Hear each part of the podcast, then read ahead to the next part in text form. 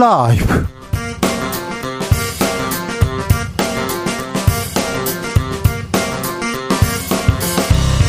2023년 4월 10일 수요일입니다. 안녕하십니까. 주진우입니다. 윤석열 대통령 우크라이나 군사 지원을 시사했다. 로이터 통신이 보도했습니다. 미국 기밀 문건 보면요. 한국산 포탄 우크라이나에 우회 지원한다는 의혹도 등장했는데요. 러시아와 관계는 어떻게 되는 건가요? 우리 국익은요. 지금은 글로벌 시대에서 살펴봅니다. 전광훈 지지자들의 이중 당적 정리해라. 김견 국민의힘 대표가 칼을 빼들었습니다. 그런데 어, 효과가 있을까요? 이거 너무 늦은 결정 아닌가요? 이런 의문 나옵니다. 김성태 국민의힘 상임회장과 이야기해 봅니다.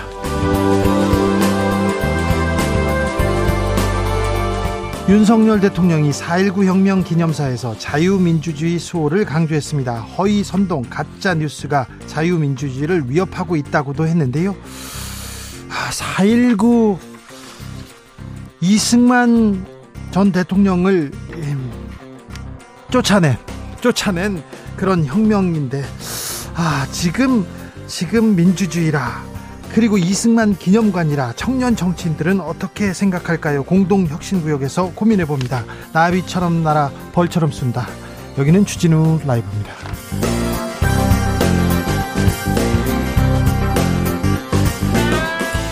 오늘도 자중차에 겸손하고 진정성 있게 여러분과 함께 하겠습니다. 오늘은 4월 19일 4.19입니다. 네. 봄이 왔다 싶었는데 초여름입니다. 반짝 추위 이런 얘기는 들어봤는데 반짝 더위는 또 처음입니다. 오늘 28도까지 올라갔다는데 아, 더웠죠. 어떠셨어요? 저도 차에 에어컨 키고 이렇게 운전했는데요. 주말까지 몇 번 더 덥다고 합니다. 조심하셔야 되겠습니다. 아, 냉면 생각나십니까? 아이스크림 생각나십니까? 아, 더위가 왔습니다. 어떤 생각하시는지 음식 생각하십니까? 다른 거 생각하십니까?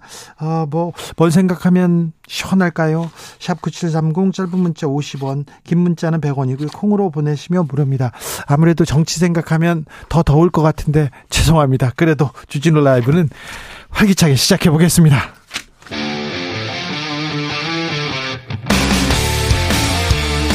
탐사보도 외길 인생 20년. 주 기자가 제일 싫어하는 것은?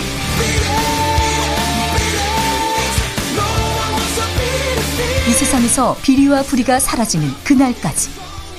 오늘도 흔들림 없이 주진우 라이브와 함께.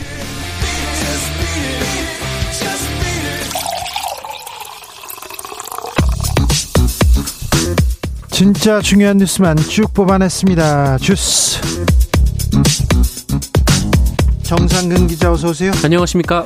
윤석열 대통령 우크라이나에 대한 군사적 지원 가능성 언급했습니까? 네, 어, 윤석열 대통령은 오늘 보도된 로이터 통신과의 인터뷰에서 만약 민간인에 대한 대규모 공격이 가해지거나 국제사회가 묵과할 수 없는 대량 학살 등 국제법을 중대하게 위반하는 사안이 발생할 때는 우크라이나에 대한 인도적 지원이나 재정적 지원에 머물기만을 고집하기 어려울 수 있다라고 밝혔습니다. 당장 외신에서는 군사적 지원 가능성을 언급했습니다. 네, 윤석열 대통령은 전쟁 당사국과 우리나라의 다양한 관계, 전황 등을 고려해 적절한 조치를 취하는 것이라면서 어, 우리나라가 한국 한국 전쟁 당시 국제 원조를 받았던 것과 아, 우크라이나 방위 및 재건을 도울 방법을 모색하고 있다는 점도 언급했습니다. 어, 그동안 우크라이나와 미국 등은 살상 무기 지원을 요구해 왔습니다만 그 우리 정부는 교전 국가의 무기 수출을 금지한 국내 정책을 들어서 이를 거절해 왔었습니다. 자, 국제사회 우리 대통령의 발언이 국익에는 그리고 외교에는 어떤 영향을 미칠지 아, 군이 어, 포탄 수십만 발을 독일로 이렇게 옮겼다 이런 보도가 나왔습니다. 미국 군사 기밀 문건이 공개됐고요. 이 점은 뭘 또 의미하는지 잠시 후에 김종대 의원 그리고 지글씨에서 자세히 이야기 나눠봅니다. 오늘은 4월 19일입니다. 4.19 혁명 기념식에 윤석열 대통령 참석했습니다. 네, 윤석열 대통령은 오늘 취임 후 처음으로 4.19 혁명 기념식에 참석했습니다. 어, 이 자리에서 윤석열 대통령은 거짓 선동과 날조로 민주주의를 위협하는 세력들은 독재와 전체주의의 편을 들면서도 겉으로는 민주주의 운동가, 어, 인권운동가 행세를 하는 경우를 많이 봐왔다라고 말했습니다. 어, 그러면서 4.19 혁명 열사가 피로써 지켜낸 자유와 민주주의가 어, 사기꾼의 농락당에서는 절대 안 된다라고 말했습니다. 사기꾼, 민주운동가, 뭐 인권운동가 행세를 했다. 이렇게 아, 강하게 얘기했어요. 윤석열 대통령은 또한 지금 세계는 허위 선동, 가짜 뉴스, 협박, 폭력 선동이 진실과 자유로운 여론 형성에 기반해야 하는 민주적 의사결정 시스템을 왜곡하고 위협하고 있다라면서 4.19 어, 혁명 열사들의 뒤를 따라 자유민주주의를 확고히 지켜내겠다는 결의를 가지고 모였다라고 강조했습니다. 4.19 혁명은 3.15 부정선거부터 이렇게 비롯됩니다. 이승만 정권의 3.15 부정선거. 아, 그 이후에 그 학생들 그리고 국민들이 다 뛰쳐나와서 부정선거 이거 잘못됐다 그리고 독재자 물러가라 이런 얘기를 하다가 혁명으로 이어졌습니다. 그런데 윤석열 정부 들어서 이승만 기념관 이승만 재조명에 나서고 있습니다.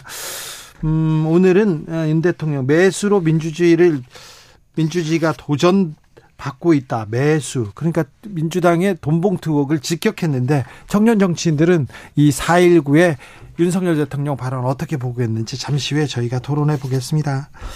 어, 전세 사기 대책이 지금 정치권에서 나오고 있습니다. 네, 국민의힘이 전세 사기 대책으로 피해 주택을 공공 매입하거나 피해자들에게 우선 매수권을 부여하는 방안을 검토하기로 했습니다. 이 공공 매입은 피해자가 거주 중인 주택을 피해자가 매입하도록 정부가 주택대금 일부를 지원하는 방식이고요. 우선 매수권은 피해 주택에 대한 경매를 중단하고 정부나 피해자가 해당 주택을 우선 사들일 수 있는 권리를 주는 방식입니다. 이 모두 피해자 단체들이 요구해온 조치인데요.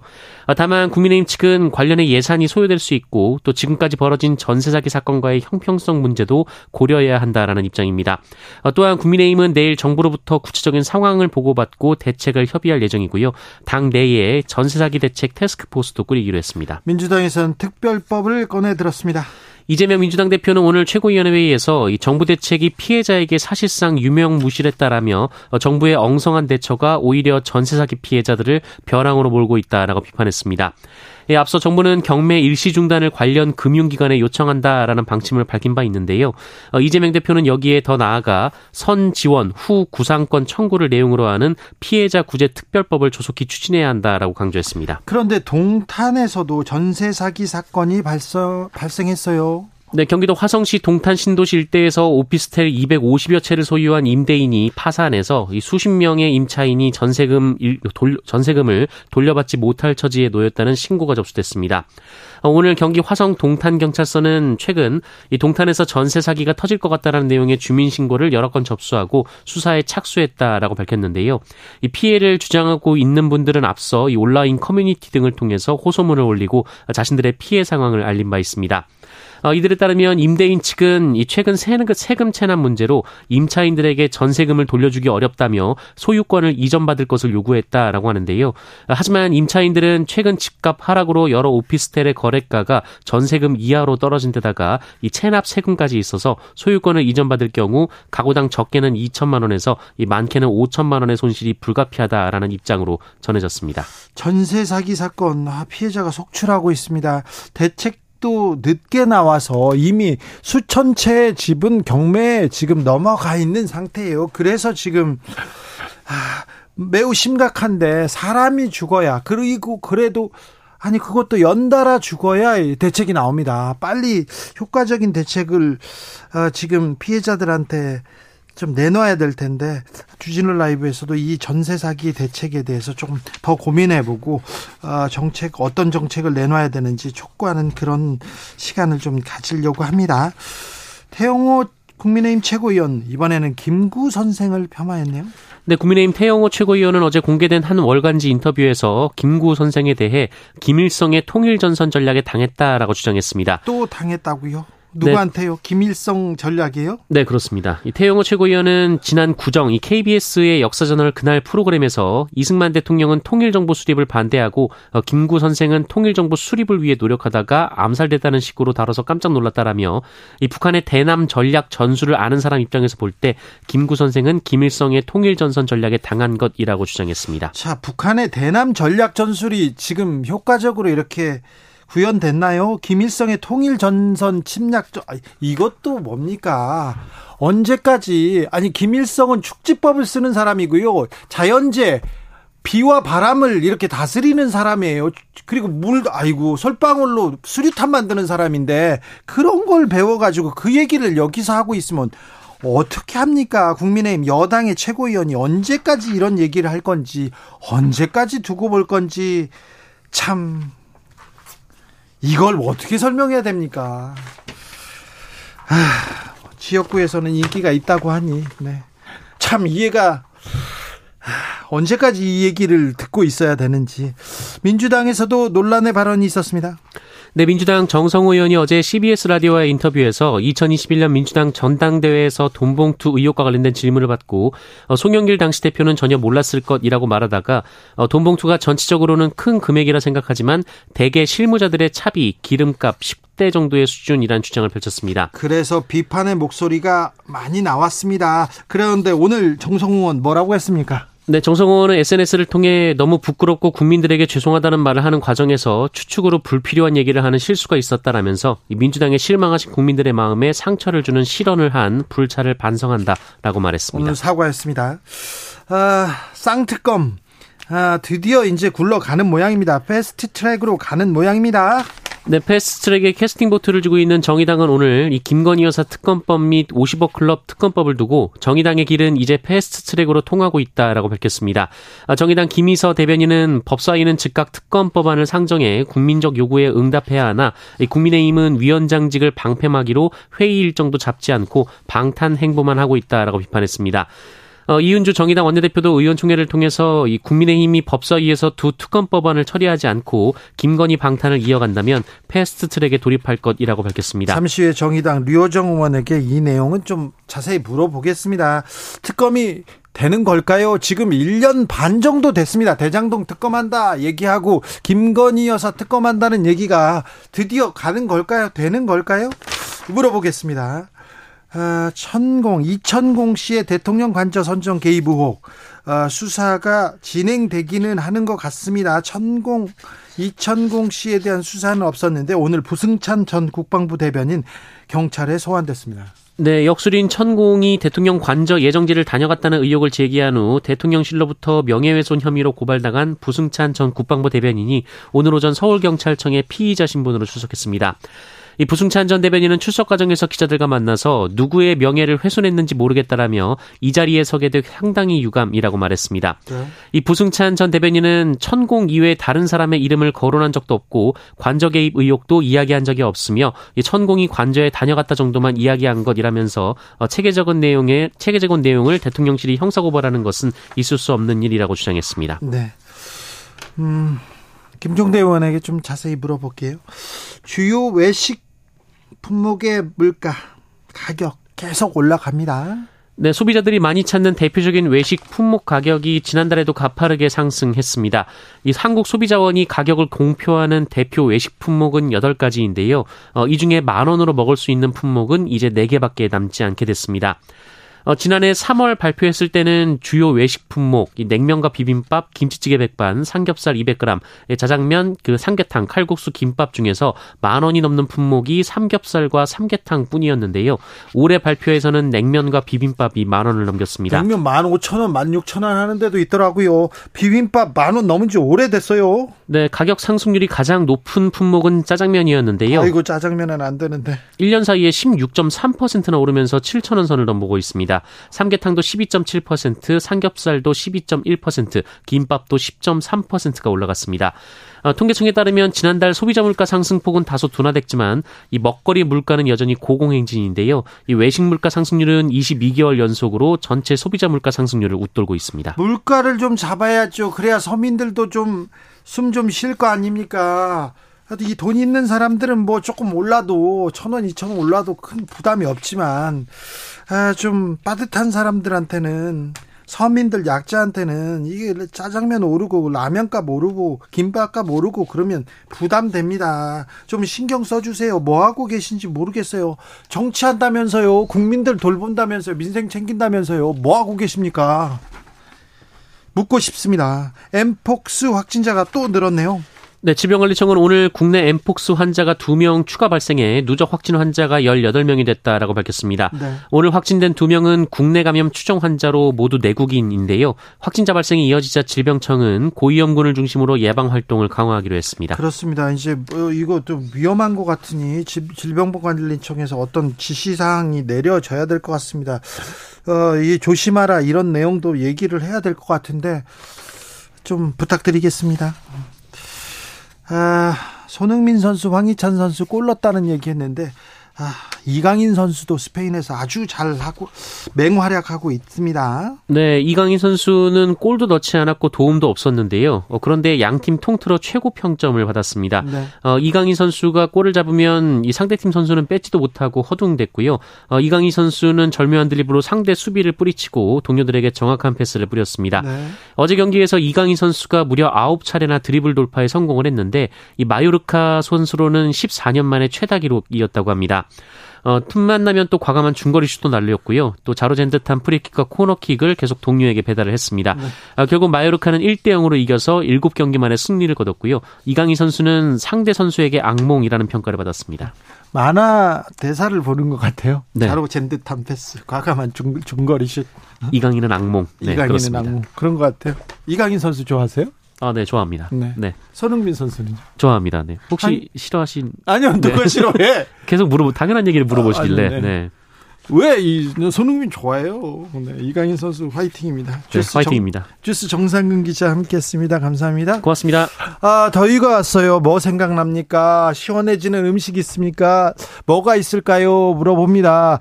김선호님 날씨 더워도 주라 덕분에 시원합니다. 주진우 라이브 들으면 시원합니다. 9114님 그런데 아 이렇게 얘기하면 우리가 짠거 같잖아요. 아우 정치 생각하면 덥다가도 주진우 라이브 있으니까 시원해요. 아우 나참 9114님 감사합니다.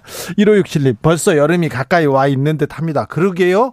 주 기자님 진행 솜씨가 선풍기처럼 시원합니다. 아, 그렇습니까? 아유 다행히 아좀 아, 이거, 이거 큰일 났네. 이거 둘이 짠 것 같잖아. 세 명이서. 김삼선님께서 거제도는 16도.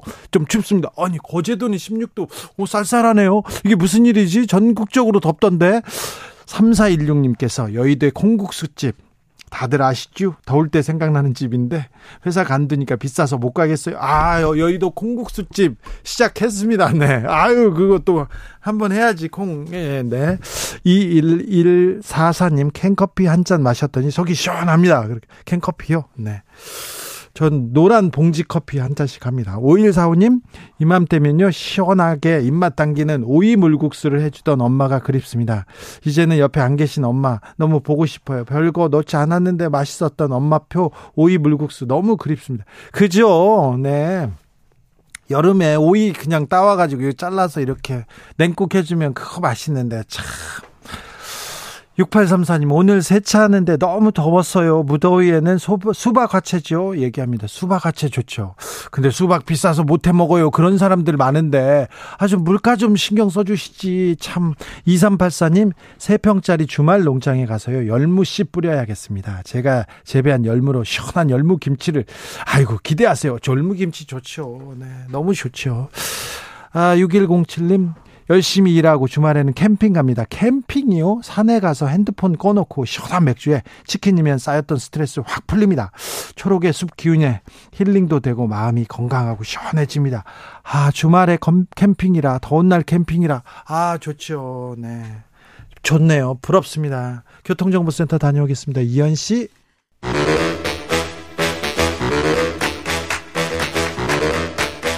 이것이 혁신이다. 여야를 내려놓고 관습을 떼버리고 혁신을 외쳐봅시다. 다시 만난 정치 공동혁신구역. 수요일 주진우 라이브는 정쟁 비무장지대로 변신합니다. 주진우 라이브가 지정했습니다. 여야 혁신위원장 세 분 모셨습니다. 김용태 국민의힘 전 최고위원. 네, 안녕하세요. 김영태입니다. 류호정 정의당 원내대변인. 네, 정의당 류호정입니다. 용해인 기본소득당 대표. 네, 안녕하세요. 용해인입니다. 네, 오늘 4.19, 4월 19일입니다. 63주년 4.19 혁명 기념식이 있었는데 4.19에 대한 추억 있습니까? 저희한테 저희 다 90년대생인데 저희는요 4.19가 되면 저희 대학교 때 김시엽 교수님이라고 김시엽 선생님이 학교 오지 말고 네. 4.19 정신을 기려, 기리라. 그 데모를 하든지 아니면 4.19 마라톤 나가라 이런 얘기 하셨어요. 그 얘기를 듣고 나서 저는 4.19 때는 음, 네. 학교를 안 가고 놀았죠. 네. 아무튼 4.19 어, 정신은 기리고 그랬습니다. 5.18에 대한 기억은 있습니까? 5.18도 사실 저희가 90년대생들이다 보니까 네. 뭐 대학에서 5월 18일 즈음에 이제 광주에 네. 이제 어떤 순례 같은 형식으로 네. 이제 버스 대절해서 이제 가는 사업들을 좀 많이 하긴 했었죠. 네. 전주에서 저는 고등학교를 다녔는데 5.18 때면 저희는 야간 자율학습을 했는데 5.18 때는 일찍 보내줬어요. 집에 일찍 음. 보내줬습니다. 그래 어, 시민들이 다 거리에서 5.18을 어, 추념하는 그런 행사를 가졌는데 저희들이 기념 그 야간 자율학습을 하지 말고 집에 빨리 가라. 그리고 또 빨리 가라고 했거든요. 그래가지고 저희들은 일찍 나가서 대학은 못 가도 데모는 해봐야 된다고 해서 그 대학생들 따라서 데모를 했던 그런 기억이 있습니다. 4.19에 대한 기억이 없군요. 자, 오늘 윤석열 대통령 4.19 혁명 기념사를 했습니다. 허위선동, 가짜뉴스, 협박과 폭력선동의 민주적 의사 시스템 왜곡되고 위협받고 있다. 피땀으로 지켜온 자유민주주의 위협 위협하는 거짓 선동 위장에 절대 속아서는 안 된다 이런 얘기했는데 아, 기념사 어찌 들으셨습니까? 류호정 저는 현장에 있었거든요. 네. 그래서 갑자기 느닷없이 국민의힘 의원님들도 또 웃으면서 같이 박수를 치시길래 네. 아, 이것은 약간 논란이 되겠구나. 오늘 주진우 라이브에 꼭지로 등장하겠구나. 네. 그런 생각을 했었고요. 또 느닷없다는 생각이 들었어요. 느닷없다. 네, 살구 기념식에 왔으면 그냥 살구 얘기만 하면 되지 않나는 생각이 들었거든요. 이, 그 이제 저를 비롯해서 여기 있는 우리 모두는 뭐 추억은 없을지언정 그 분들이 흘린 피 위에서 민주주의를 마음껏 누리고 있잖아요. 그렇죠. 네. 그분들한테 비치고 이제, 있죠. 네.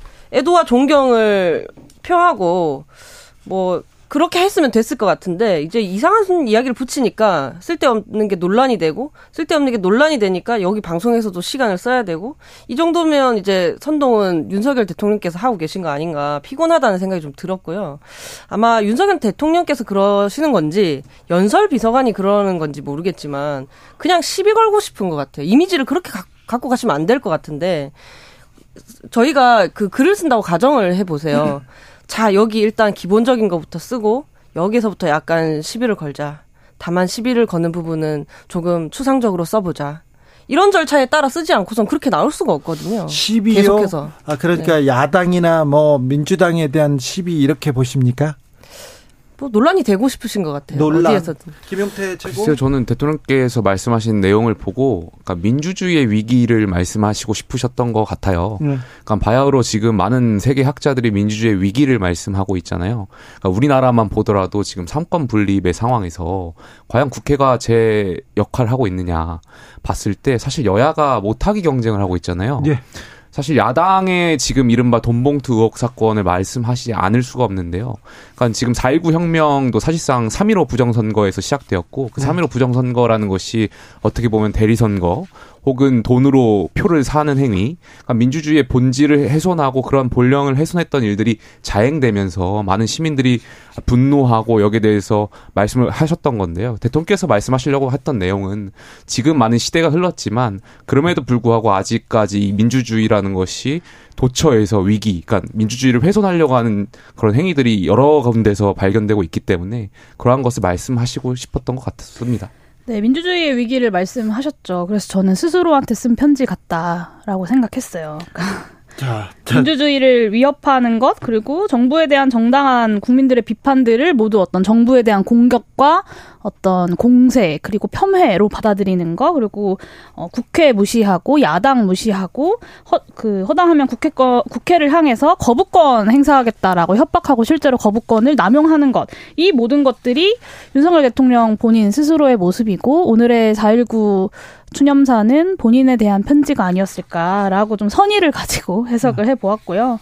이게 사실 이제 최근에 이승 그 윤석열 정부에서 이승만 대통령 저 이승만에 대한 재평가 이런 이야기를 많이 하고 있단 이 말이에요. 이 문제 짚고 넘어가지 않을 수 없습니다. 근데 이제 자유민주주의 이승만에 대해서 어떤 자유민주주의의 초석을 세웠다라고 추켜 세우면서 그 이승만과 맞서 싸운 4.19 혁명 기념사에서도 자유민주주의를 위해서 희생한 위대한 희생 뭐 이런 식의 이야기를 하신단 말이죠. 도대체 어느 장단에 장단을 맞춰야 되는지. 그러니까 철학이 없는 거예요. 자유민주주의가 뭔지 내용도 없고 그래서 이승만한테 가서도 자유민주주의 이야기하고 4.19 혁명 가서도 자유민주주의 이야기하고 그냥 이 자유민주주의라는 여섯 글자만 주구장창 붙잡고 외치고 있는 어, 좀 안타까운 대한민국 정부 윤석열 대통령의 모습을 보는 것 같습니다. 김영태 저는 동의할 수는 없 고요. 왜냐하면 음. 역사라는 것이 공과가 다 있는 거지 않습니까? 그러니까 무덤에는 전 좌우가 없다라고 생각되는데 물론 지금 용해인 의원께서 말씀하신 대로 이승만 대통령에 대한 4.19 그러니까 혁명, 3.15 부정선거에 대해서 비판받을 점은 분명히 있다고 생각됩니다만 그럼에도 불구하고 이승만 대통령은 일제 강점기부터 뭐 우리나라 그, 그 당시에 냉전의 이데올로기, 한국 전쟁까지 그 사이에서 나름대로의 자유민주주의를 어, 초석을 닫기 위해서 노력한 부분도 있거든요. 예. 분명히 공적인 부분, 기려야 되는 부분도 있기 때문에요. 네. 이 부분에 대해서는 좀 같이 봐주셨으면 좋겠습니다. 그, 이 말씀만 좀 드리고 싶은데요. 그러니까 자유민주주의의 초석을 이승만이 마련했다라는 건 역사학에서도 정치학에서도 그리고 헌법에서도 부정되는 말이고요. 4.19 혁명 당시에 집계로만 사망자 200명이 나왔고, 200여 명이 나왔고, 부상자 1,500명이 나왔습니다. 그러니까 이 국민을 향해서 발포를 했던 정권이에요. 그러니까 국민을 대상으로 총을 쏘는 대통령을 두고 07 과삼 같은 걸 따지는 건 저는 말이 안 된다고 생각하고요. 국민을 대상으로 총 쏘고 과 대신에 공으로 평가받겠다 역사적으로 이렇게 생각하는 정부가 아니라면 저는 공과를 따져야 된다라는 말을 할 수 있는 정부는 없다고 생각합니다. 류정은 뭐 지금 뭐 말이 재조명이지 사실 이승만 전 대통령에 대한 역사적 평가를 뒤집고 싶어 하는 것은 아닌가 하는 생각이 들거든요. 네. 사실 시민들이 독립운동가 이승만 그리고 대한민국 정부 수립을 주도한 이승만을 어, 대한민국 시민 누구도 부정하지 않거든요. 네. 뭐 국부라는 평가에 저는 동의하지 않지만 그렇게 생각하시는 분들을 다그치고 싶지도 않고요. 근데 다만 장기 집권을 한 독재자고 집권기에 국민을 학살했던 사람이죠. 이것 역시도 대한민국 시민 누구도 부정하지 않죠. 네. 그래서 공을 중히 보는 사람, 뭐 가를 중히 보는 사람, 그 모두 역사적 사실을 부정하고 있지는 않기 때문에 그냥 이렇게 어울려 살아가면 되는 거라고 보는데 너무 우리 편과 상대 편을 좀 가르려고 하는 거 아닌가 하는 나쁜 의도가 있는 거 아닌가 하는 생각도 들고요. 자꾸 기념관 같은 거에 돈 쓰려고 하지 않았으면 좋겠습니다. 지금 이제 뭐 돌아가신 분 동상에 위용에 감, 감탄하거나 네. 어, 그의 일대기를 유리관 안에 넣는다고 존경심이 막 샘솟고 그러는 세상 아니잖아요. 네. 그래서 이승만 대통령을 존경한다 말하는 사람들이 시민들께 존경받을 만한 일을 하시면 되지 않을까 싶습니다. 저는 이 부분에 대해서는 그러니까 존경의 여부를 떠나서 어쨌든 대한민국의 초대 대통령이었고 임시정부에서도 초대 대통령이었고 그러면 역사에 대해서 공과를 떠나서 많은 분들이 알아야 되기 때문에 전 기념관 건립을 통해 가지고 이러한 역사는 좀 많은 국민들 후대에 있는 분들도 좀 공부하고 여기에 대해서 배울 부분 있다고 생각됩니다. 윤석열 정부에서 이승만 기념관에 460억 원 책정했습니다. 어, 박정희 전 대통령 기념관은 200억 원이고요. 김영삼 전 대통령 59억 원, 노무현 전 대통령은 115억 원이 쓰였습니다. 피와 땀으로 지켜온 민주주의, 피와 땀으로 지켜온 민주주의, 4.19의 피와 땀, 이 피와 땀은 어, 이승만 전 대통령에 대한 이, 이승만 전 대통령의 독재와 부정선거 그리고 전행 반민주 반민주에 대한 외침이었죠. 외침이었습니다. 그런데 아무튼 이승만 기념한다. 이 얘기가 더 많이 들려오는 요즘입니다. 아, 김용태 전 최고한테 하나 더 물어봐야 되겠어요. 김구 선생이 김일성의 통일 전선 전략에 당했다 이렇게 태용호 국민의힘 최고위원이 얘기하셨는데 북한에서 배운 걸로 북한 교육으로 계속 이렇게 한국 정치를 이렇게 이끌어 가시면 안 됩니다. 저도 어제 이 그 인터뷰를 보면서 좀 당황스러웠는데요. 네. 저도 이제 SNS에 이제 로마에 가면 로마법을 따라야 된다라고 말씀드렸습니다. 그러니까 네. 태영호 의원께서 자꾸 북한에서 배워오신 본인의 상식, 본인의 상식으로 자꾸 대한민국 국민들 보편적인 상식을 가르치려고 드니까 네. 여기에 대해서는 자중하셔야 된다라고 생각되고요. 아, 역사에 대한 평가, 개인 평가는 본인이 뭐 유튜브 방송을 나가든지 개인적인 사인이면 범인이면 할 수 있겠죠. 근데 본인은 여당의 최고위원이고 정치인이잖아요. 그러면 국민들 계속 이렇게 갈라치기 할 만한 이러한 논란이 될 만한 역사에 대한 부정적 인식은 저는 지양하셔야 된다라고 생각되고요. 정부 여당의 최고위원입니다. 어, 발언 어디 가서 대우를 받는데 거의 장관급 대우를 받는다 이렇게 얘기하시는 분들도 있는데요. 너무 최고위원들께서 발언이 너무 조금 논란입니다. 그리고 국민들 걱정을 삽니다. 태영 의원님이 그 당번이셨나 봐요. 저희가 네. 그 당번제라고 네. 비아냥 거리시던데 뭐 태저 뭐 조수진 김재원 최고에 이어서 이번 주 아마 태영호 의원께서 뭐 그렇지 않고서 뭐 해, 설명이 안 되는 것 같아요. 아니 이거 김구 선생까지 나오는 거 이거 너무하잖아요. 태영호 의원의 말을 종합하면 김일성은 슈퍼맨입니다. 당, 이것도 하고 저것도 하고 다 했어요. 대한민국의 모든 역사적 사건들의 김일성이 다 좌지우지했다라는 것이고 그분 축지법 써요. 솔방울로 수류탄도 만드시고요. 네, 맞아요. 네. 4.3 사건도 지시하고 5.18 민주화 운동에도 개입하고 김구 선생도 김일성의 큰 그림에 놀아놨다라는 건데 저는 이런 태영호 의원의 어떤 역사관이야말로 대한민국의 정통성을 부정하는 인식이라고 보고요. 대한민국 그 북한에서 배운 이런 영웅주의 수령관을 그대로 데칼코마니처럼 대한민국에 가져와서 적용을 하고 어, 그 말씀하신 것처럼 구, 대한민국 국민들을 가르치려고 들고 있는 겁니다. 심지어 이런 논란에 대해서 어, 많은 비판의 여론이 일, 잃어도 내가 뭘 잘못했냐라고 계속해서 버티고 오히려 막 4.3 유족들이랑 싸우고 막 하시잖아요. 뭐 물론 이제 역사라는 건 해석의 영역이기도 하고 어느 정도 자유롭게 해석을 인정받아야 되는 부분도 있지만 태영호 의원이 지금 그냥 역사 연구자 개인 한 명은 아니잖아요. 집권 여당의 지도부이고 헌법기관인 대한민국의 국회의원입니다. 그 무거움을 좀 아셔야 된다고 생각하고 대한민국의 정통성을 부정하고 싶으시다면 국회의원직 내려놓고 대토론회 같은 걸 한번 열어봤으면 좋겠습니다. 근데 태영호 의원 논란이 커질수록 지역구에서는 인기가 올라간답니다. 그 박수 받는 사람, 박수 치는 사람들이 그렇게 많대요. 저는 안 그럴 것 같습니다. 최고위원분들이 노이즈 마케팅을 하고 계신 것 같아요. 그러니까 공천이 다가오면서 공천이 못 받을 수도 있겠다라는 이 위기감에 한 줄 좀 자극적인 말씀이라든지 아니면 좀 논란이 될 만한 말씀들을 하시면서 언론의 스포트라이트를 받고 최고위원 선거 때부터 그랬어요. 그러니까 그러한 좀 정치의 악영향들이 좀 있지 않나. 네. 4 망언으로 당선이 되고 나니까 이게 먹히네 싶으셨던 것 같아요. 그렇지 않고서야 이렇게까지 계속 하실 수가 잘 생각해 보세요. 4.3 발언이 태영 의원한테는 엄청난 선거 전략이 됐어요. 모든 그 야당과 언론에서 계속 비판을 받았는데 오히려 주목을 받았잖아요. 그러니까 당내에서는 뭐 그럴 수 있는데 저는 지역구에서 전혀 그러지 않을 것 같아요. 그러니까 상식적인 대한민국의 국민들이 제가 봤어요. 있고. 지나가는데 식당에서 태영 의원이 지나가니까 박수를 치더라고요. 나와서 제가 봤다니까 대한민국의 국민이 국민들이 있고 저는 반드시 심판받을 것이라고 생각하고 우리 이렇게 그 김용태 전 최고 같은 분도 비판적으로 말씀하시지 않습니까? 저는 국민의 눈높이에 좀 맞 추셨으면 좋겠어요. 선거는 또 그런 게 아니에요.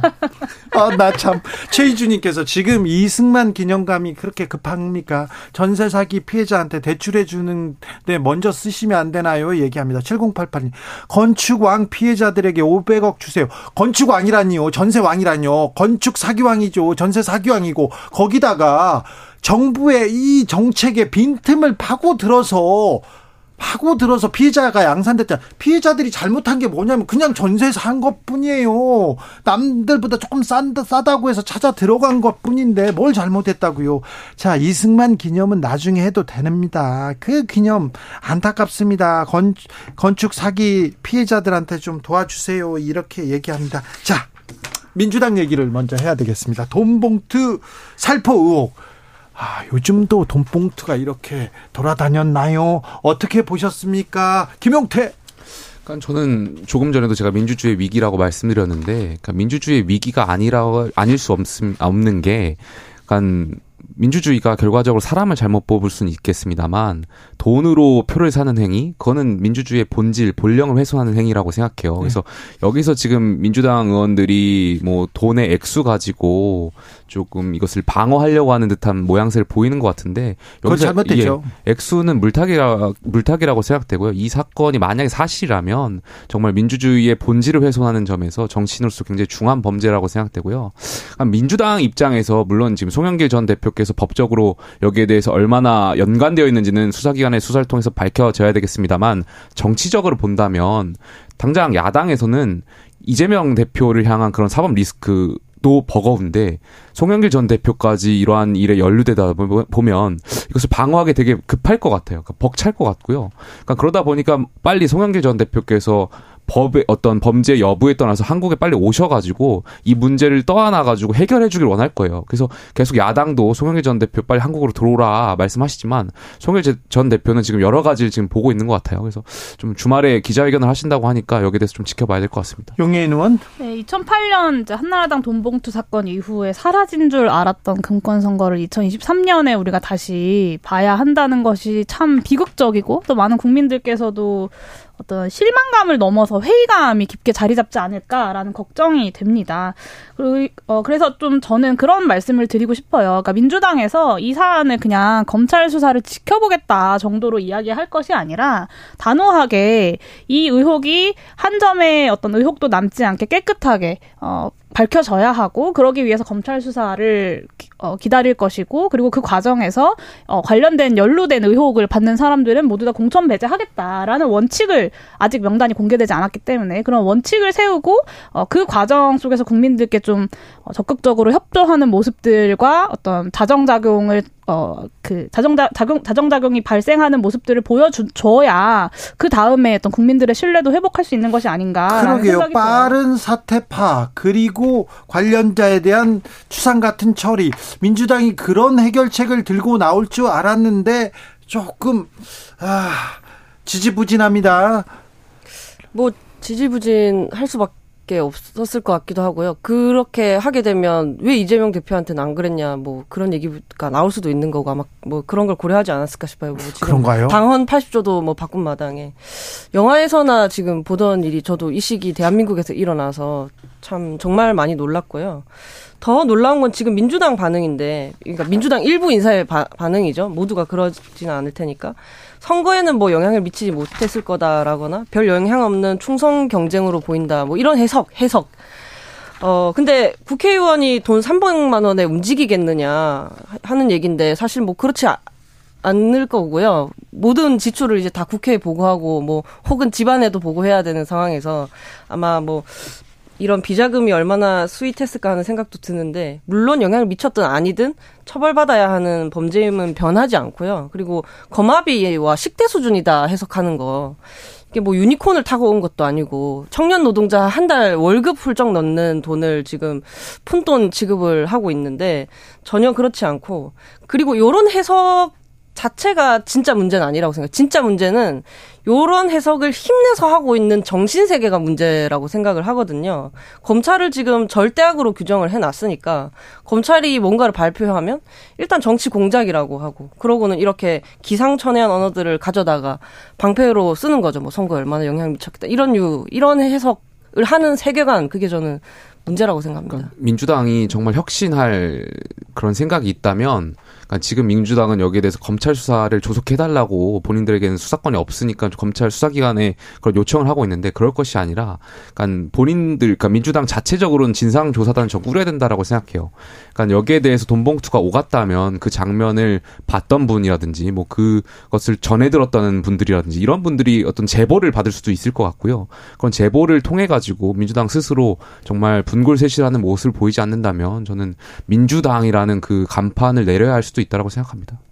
그 식대다, 식대조다라는 어떤 의견들에 대해서 예전에 이제 박희태 때, 대표 때도 그 당협위원장들한테 식대, 식대와 교통비가 관례였다라고 주장을 했었어요. 나중에 돈 줬다가 걸리면 다 밥값이었다 이렇게 네. 얘기하죠. 그래도 그러니까 식대 피해다 교통비였다 그런 관례였다라고 하더라도 유죄를 받았다라는 것이 2008년 한나라당 이 공천 돈봉투 사건의 아, 핵심입니다. 범죄입니다. 그래서 네. 민주당의 관계자들이 그렇게 해서 해명될 부분은 저는 아니라고 생각하고요. 다만 검찰에서 매일매일 언론에 녹취록을 하나씩 풀고 있어요. 그러니까 마치 아침 드라마, 일일 드라마 보는 것 같은 기분이 들거든요. 오늘 녹취록을 듣고 아 이런 게 좀 궁금한데라고 하면 그게 다음 날 언론 보도에 또 단독으로 나와요. 또 다른 게 나옵니다. 단독 네. 이렇게. 이렇게 하나씩 스토리를 풀고 있는 건 매우 부적절하고요. 저는 이 사건에 대해서 정치 검찰이라는 오명을 뒤집어 쓰지 않기 위해서는 깔끔 없이 성역 깔끔하게 성역 없이 그리고 빠르게 수사하는 것이 검찰 본연의 역할이다라는 당부를 좀 하고 싶습니다.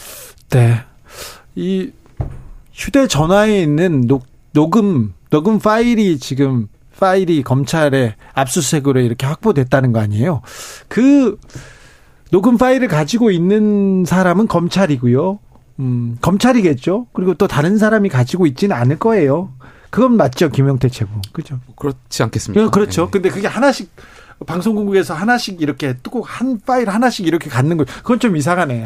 그 부분에 있어서는 아마 검찰도 예. 개선해야 될 지점이라고 생각합니다. 네. 그리고 또 한 가지 말씀드리고 싶은 게 지금 이제 뭐 이렇게 돌고 있는 명단들이 있잖아요. 이게 한 20명 정도 된다고 하는데 까딱하다간 국회에서 20명짜리 체포동의안을 표결하는 상황이 발생할 수 있습니다. 그래서 민주당에서 이 결단으로 정당이기 때문에 저는 자체 조사 뭐 이런 것보다는 어떤 의혹 의혹을 해소하는데 최선을 다하겠다라는 노력을 당 차원에서 보여준다는 차원에서 정치적 결단들이 좀 필요한 순간들이라고 네, 봅니다. 민주당의 단호한 대응이 좀 필요해 보입니다.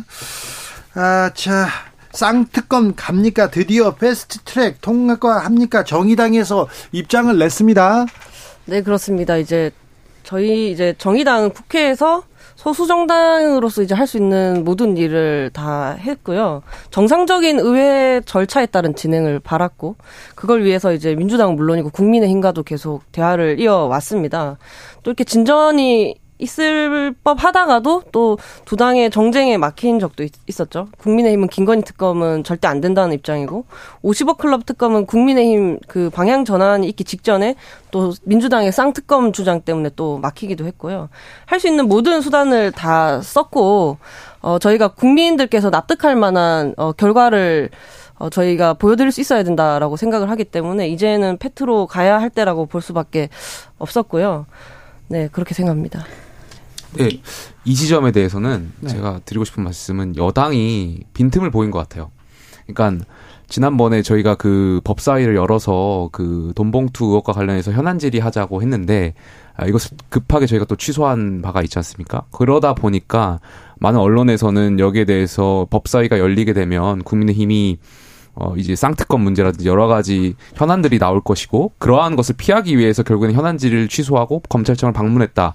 뭐 이런 식으로 해석이 나오니까, 그러니까 저도 여당이 이게 손뼉에 맞아야 박수를 치는데, 그러니까 대야 전략에서 좀 실패한 것 아닌가. 그러니까 좀 그런 생각을 좀 해봅니다. 네, 저는 정의당의 이런 입장의 선회를 늦었지만 매우 격하게 환영하고요. 사실 정의당이 뭐 법사위 트랙을 밟겠다라고 하면서 두 달이나 좀 지연됐던 점은 좀 평가가 필요하다고 생각합니다. 정의당에서 매번 여야 3당이라고 이야기를 하시거든요. 그러면서 마치 정의당이 국힘과 민주당 사이를 중재할 수 있는 것처럼 어, 이야기를 많이 하셨는데 그것이 실패할 것이라고 사실 많은 국민들이 생각했고 결국에는 실패했다는 것이 국민의힘의 태도에서 결국엔 드러난 것이고요. 여당이 정말 이렇게 나올지 몰랐나라는 국민들의 질문에 답변을 하셔야 되지 않을까 않을까 싶습니다. 그래서 이번 평, 실패에 대해서 무겁게 평가를 하고 국민의힘과 민주당 사이를 중재하겠다는 식의 어떤 줄다리기에서의 포지셔닝이 아니라 그 여야 3당이 아니라 야 4당의 공조를 통해서 21대 국회 임기 내에 남은 입법 과제들을 좀 제대로 처리할 수 있는 그런 공조를 회복하는 데에 어, 앞으로 힘, 함께 힘 모아갔으면 근데 좋겠습니다. 근데 정의당이 패트로 가자 이 얘기를 했다고 해서 이 쌍특검 갈 수 있습니까? 가기는 가는 겁니까? 뭐 저희 지금 이런 방식으로 국민의힘이 계속해서 협조하지 않는다면 뭐 갈 수밖에 없는 거고요. 저는 그리고 이제 용해인 의원님 말씀하셨는데 네. 국회에 정해진 정상적인 절차를 밟는 건 느린 게 아니라고 생각해요. 긴급한 수단을 요하는 경우에 패트를 선택할 수는 있지만 민주당 주장처럼 페트가 능사는 아니고요. 저, 저 설명 좀 더 해도 되나요? 시간이 어느 정도? 그 페트가 늦어진 거에 대해서 뭐 정의당의 뭐 책임 뭐 이런 말씀들도 하시는데 책임질 일 있으면 당연히 책임지는 게 공당의 의무인데 다만 지금 세상에는 민주당과 그 주변 그 진영에 속한 시민만 있지는 않거든요. 처음부터 정의당이 패스트트랙에 동의해서 그때 태웠으면 결과가 달라졌을까? 전혀 저는 그렇지 않다고 생각을 해요.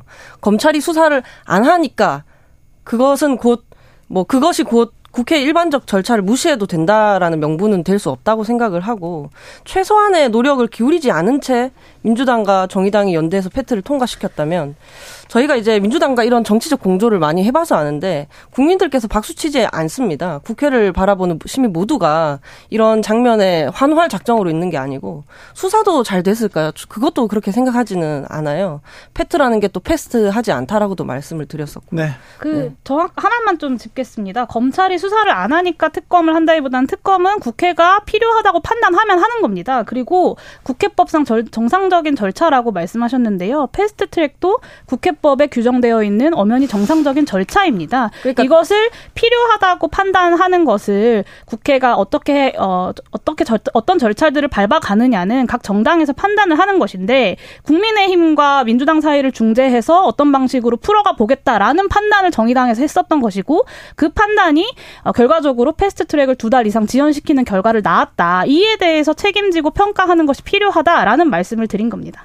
그러니까 그 저, 어차피 안 될 거니까라고 재단하고 대화를 단절하고 어, 패스트트랙으로 가는 태도가 네. 저는 그렇게 해서는 안 된다고 생각을 했던 거고요. 네. 민주당 본당이 없어서 늘 아쉬운데. 본당이 네. 없어서. 자, 민주당에서 어, 특검법을 패스트트랙 신속 처리 안건에 올리자 여기에 또 반대하는 세력들이 또 민주당 내에도 또 존재하거든요. 그리고 이걸 신속 처리 안건으로 끌고 갔을 때 국민들은 어떻게 바라보냐 여기에 대한 또 시선이 있어서 그런지 특검은 얘기가 나온 지 1년 6개월이 지났는데 아직도 속도를 못 내고 있습니다. 정의당이 이번에 특검 패스트트랙 동참하겠다고 했는데 어찌 될지는 또 지켜봐야 됩니다. 특검으로 갈지는 잘 모르겠어요. 아직도 모르겠다 이렇게 생각합니다. 그런데 아까 두 의원께서도 얘기할 때 아, 민주당 국민의힘 이렇게 양당 말고 제3세력 중간에 많은 사람들이 있는데 이 사람들의 의견은 어떻게 될까? 지난 15일 날 류정 의원이 공동운영위원장으로 있습니다. 세 번째 권력 출범식이 있었어요. 그리고 어제는 금태섭 전 의원이 신당 얘기를 했는데 자, 제3세력, 신당에 대해서 청년 정치인들은 어떻게 보고 있습니까? 먼저 류호정 의원이 좀 얘기할 수 있겠네요. 네, 이제 지난 15일에 세 번째 권력이라는 네, 출범식 정치그룹 출범식이 있었는데요. 네, 저희 이준석 출범... 전 대표도 오고 박지원 전 비대위원장도 왔죠? 네네 그렇습니다. 저희 출범 선언문이 이렇게 시작을 하거든요. 진보 정치 밖으로 제3 시민을 향해 민주주의 세대의 정당 만들기에 나서며 이렇게 되어 있는데요. 저는 양자택일을 강요하는 우리 정치가 시민의 희망을 좀 파괴하고 있지 않나 그런 생각을 했어요. 좋은 정책이 각 당에 있지만 그것이 국회를 통과해서 우리 삶을 바꿀 거라는 기대가 사라진 거죠. 그래서 산업화, 민주화 이후의 민주주의 세대가 주축이 되어서 새로운 정당을 고민해 보자고 만든 그룹이고요. 그래서 세 번째 권력이고요. 새로운 정당의 노선은 자유주의, 책임 정치, 미래 정치가 되어야 한다라고 봤습니다. 그래서 자유주의는 뭐 신자유주의 얘기하는 거 아니고요. 이재명식 포퓰리즘, 뭐 윤석열식 신권위주의에 맞서는 개념이고 정당 정치가 마땅히 가져야 할 윤리적 태도 라고 봤고요. 또 상대방을 적으로 규정하고 똘똘 뭉쳐서 대립하는 정치 말고 분명한 성과를 지향하자는 의미에서 책임 정치. 그리고 뭐 세대를 나눈다는 의미에서 지, 미래 정치라고 한 건 아니고요. 우리 진보 진영이 벗어나지 못하는 이 반독재 민주화의 세계관에서 벗어나서 어 시민의 요구 속으로 들어가자는 의미에서 미래 정치라고 사용을 했, 했습니다. 그래서 정의당을 사랑받는 정당으로 재창당하겠다. 네, 그런 아, 말씀드리고 싶습니다. 제3세력이 또 네. 신당을 하는 게 아니라 정의당을 재창당하겠다. 국민 정의당, 속으로 가겠다. 정의당이 국민의 약속한 재창당은 새로운 정당의 창당이 되어야 한다는 주장을 아, 하는 네. 거고요. 네. 정의당이 거의 새롭게 태어나야 된다 이런 네. 얘기죠? 그러니까 이번 주에 정의당뿐만이 아니라 그 김종인 위원장, 김, 금태섭 전 의원의 그런 제3지대 신당 있었죠. 얘기도 있었고요. 보면은 그러니까 우리 정치가 양당 구도에서 너무 못하게 경쟁을 하고 있다 보니까 거기에 대한 국민들 정치 혐오도 늘어나는 것에 대한 방증 아닐까 싶은데요. 근데 역사적으로 봤을 때 이런 신당이 성공하고 제3지대가 성공하기 위해서는 역사적으로 봤을 때는 사실 상수라기보다는 변수가 되는 게 많아요. 그러니까 선거구제 개편이라든지 아니면 양당의 어떤 공천 문제라든지 여기에 결국에는 기인해서 제3지대가 성공하냐 못했느냐가 평가됐던 것도 사실이고요.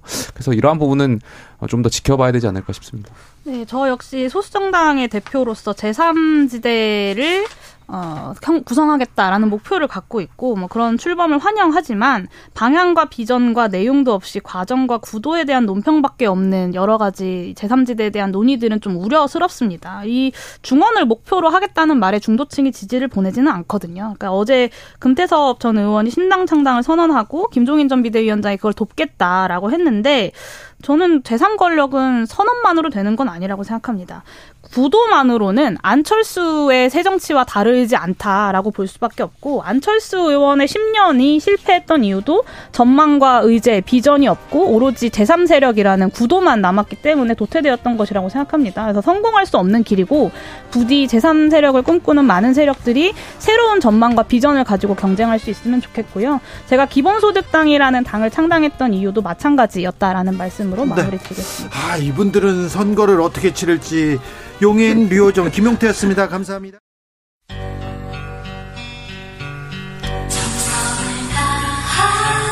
정성을 다하는 국민의 방송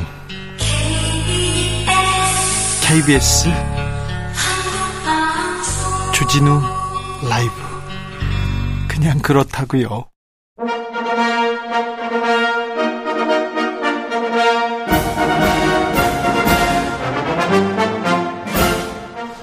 꽉 막힌 우리 정치의 맥과 혀를 시원하게 뚫어드립니다. 매주 수요일 김성태가 풀어줍니다. 정치의 맛.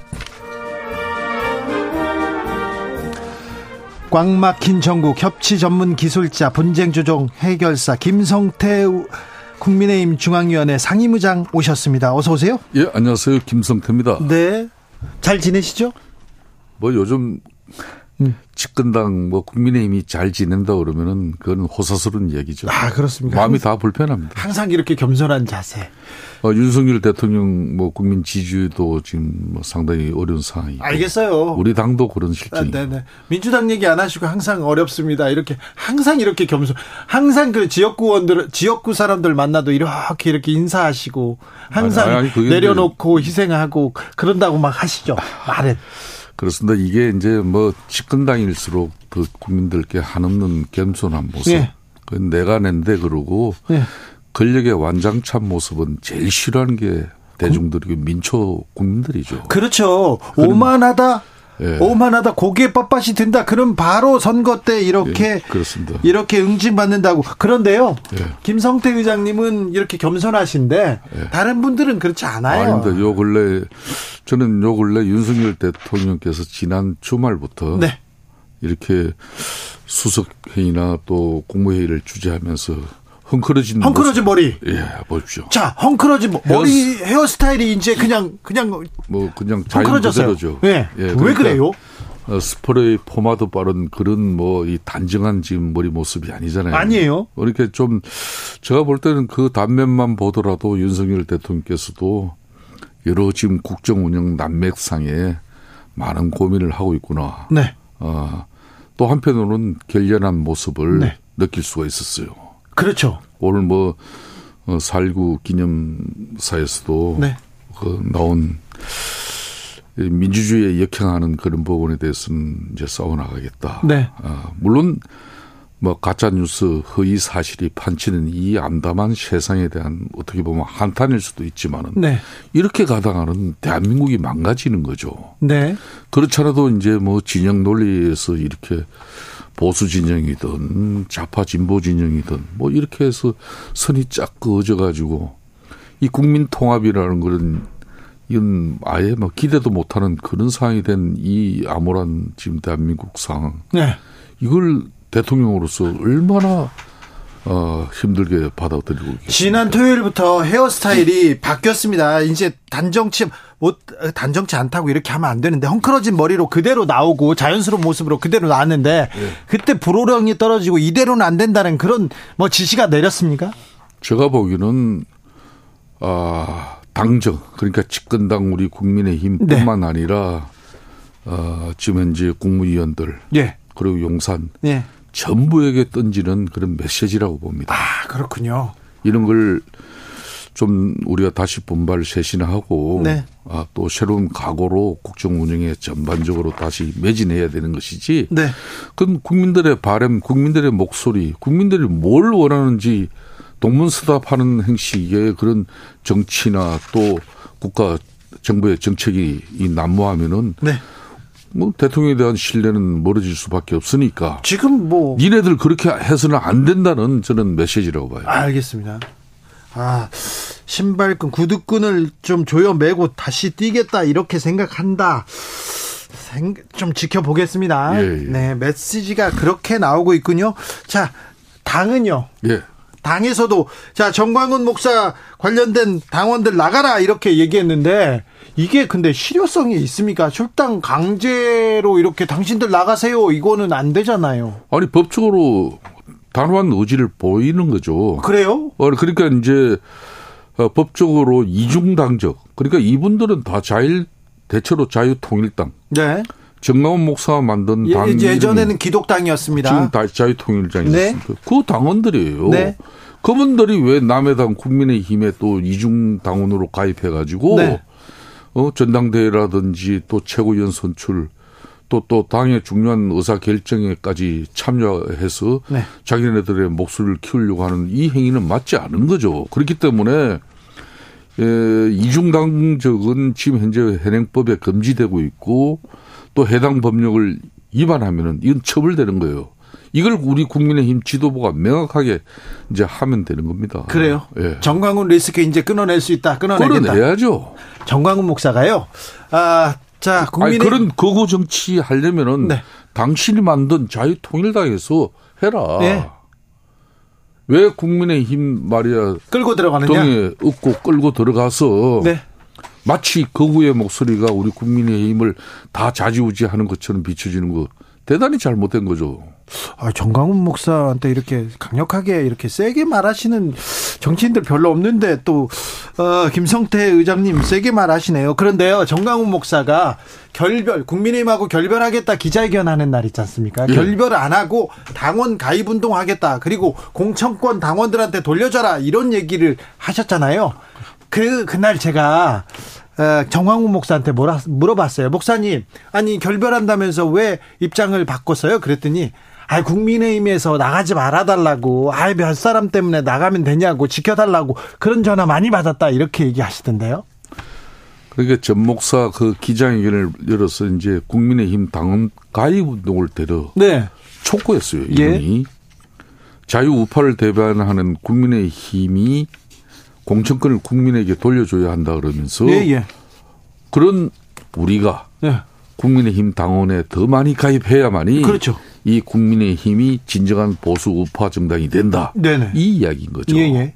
저는 참 가관이다 싶었어요. 가관이요? 이게 뭐 한마디로 어 그동안 우리 국민의힘을 얼마나 우습게 봤으면은 어 또 국민들 지탄으로부터 우리 당이 어떤 어려움을 겪고 있는지 아시는 분이면 저런 이야기를 할 수가 없는 거죠. 네. 저는 저걸 도와주는 게 아니라 네. 거구 보수적인 자기만의 그런 목소리를 계속 하겠다 그러면은 네. 자신이 만든 자유 통일당을 통해서 그 목소리 내면 돼요. 네. 그 목소리가 거기에 반영이 안 되니까 국민들로부터 괜히 국민의힘 끌어다가 그 최고위원들 입 빌려서 예. 그렇게 하면 안 되는 거죠. 그렇게 하면 안 되는데 홍준표 대구시장이 정광훈 목사 얘기를 계속 하면서 합니까? 싸움을 이렇게 받아주니까 이 존재감이 더 커졌다 이런 얘기도 있습니다. 뭐 그분 입장에서는 그렇게 생각할지 모르겠지만은 국민의힘은 지금 현재 정광훈 목사 추천으로 981명의 이 책임 당원이 이직 이중 당적 금지 대상이에요. 이, 자, 이분들에게 우리가 안내 문자 발송했습니다. 예, 나가라. 아, 그렇죠. 이중 당적 우리 당은 그런 이중 당적자 수용할 수 없다. 네. 그러니까 정리해 달라. 네. 이 이야기죠. 그렇습니까? 네. 아, 정광훈 목사를 믿고 정광훈 목사의 동료 때문에 국민의힘 당원된 사람들이 훨씬 많을 텐데요. 2000년대 초반부터 국민의힘 그러니까 보수당의 당적을 갖고 직접 이그 국회의원들한테 당협위원장들한테 그 목소리를 내야 된다. 이 정광훈 목사가 하던 얘기입니다.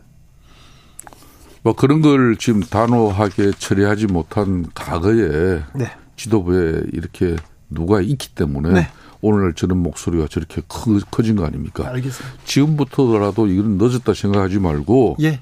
전 목사와 관련성을 차단하기 위한 확실한 입장으로서 어, 우리 당이 건강한 보수 정당으로 새롭게 태어나는 그런 모습을 보여야 돼요. 정강 목사 이번 사건으로 이제 결별합니까? 저는 결별 완벽하게 할 수 있다고 보고 아, 있습니다. 아, 이걸로 완벽해져요? 아니 이분들이 때로는 뭐 민주당과 민주노총하고 대척점을 가지고 예. 뭐 집회 시위에 맞짱을 뜬다고 해서 예. 이분이 우리 우리 당으로서는 절대적으로 필요하다 그러면은 그것 때문에 이분들의 목소리를 우리 당이 일정 부분 국민들로 지탄을 받더라도 우리가 수용할 수밖에 없다 그러면은 우리 당도 그 나물에 그 밥이 되는 거죠. 아, 그래요? 음. 알겠습니다. 좀 리스크가 있더라도 네. 정리할 것은 정리해야죠. 알겠습니다.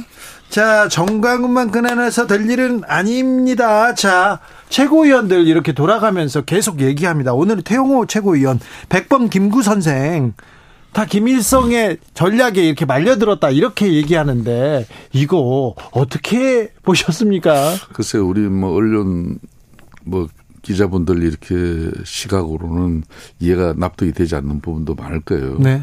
뭐 저분도 어떤 뭐 역사성을 우리가 뭐 대한민국 현대사를 우리가 뭐 자기 나름대로 이걸 다시 부정하기 위한 어떤 그런 것보다는 내가 체험하고 내가 경험하고 내가 살아온 북한에서는 네. 이렇게 배웠다. 배웠다. 그걸 이렇게. 이야기하는 거예요. 그런데 그 북한에서 배운 걸 가지고 여기서 음.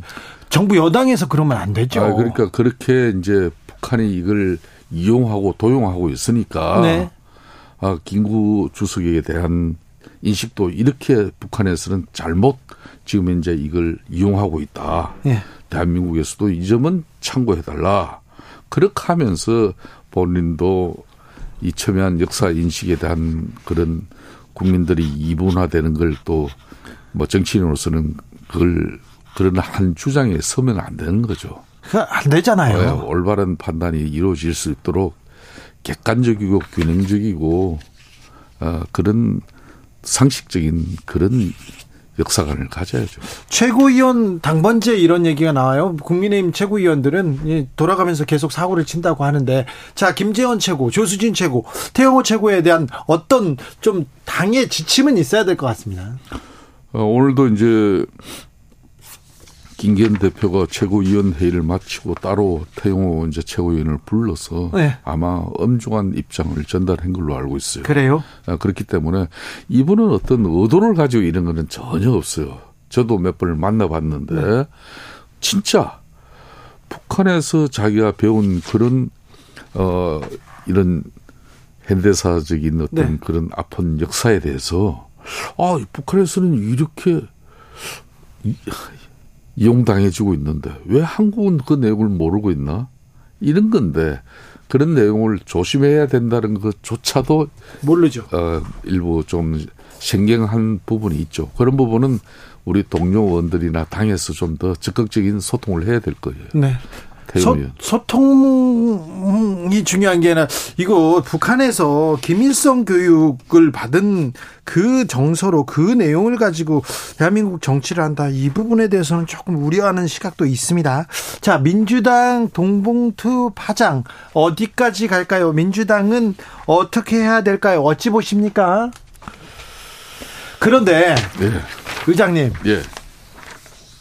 자, 당대표 선거 때, 예. 그리고 당내 선거 때도 봉투 이렇게 오갑니까? 또 거마비 주고, 밥값 주고 막 그렇습니까? 저희 국민의힘 같은 경우 옛날에 뭐 차떼기 정당에 그때 이해창 당대표 체제 때 그때 전당대회 이후로는 사실상 이게 거의 없어져 버렸죠. 그리고 국민의힘 없어졌습니까? 네, 당시 박희태 국회의장이 네. 예.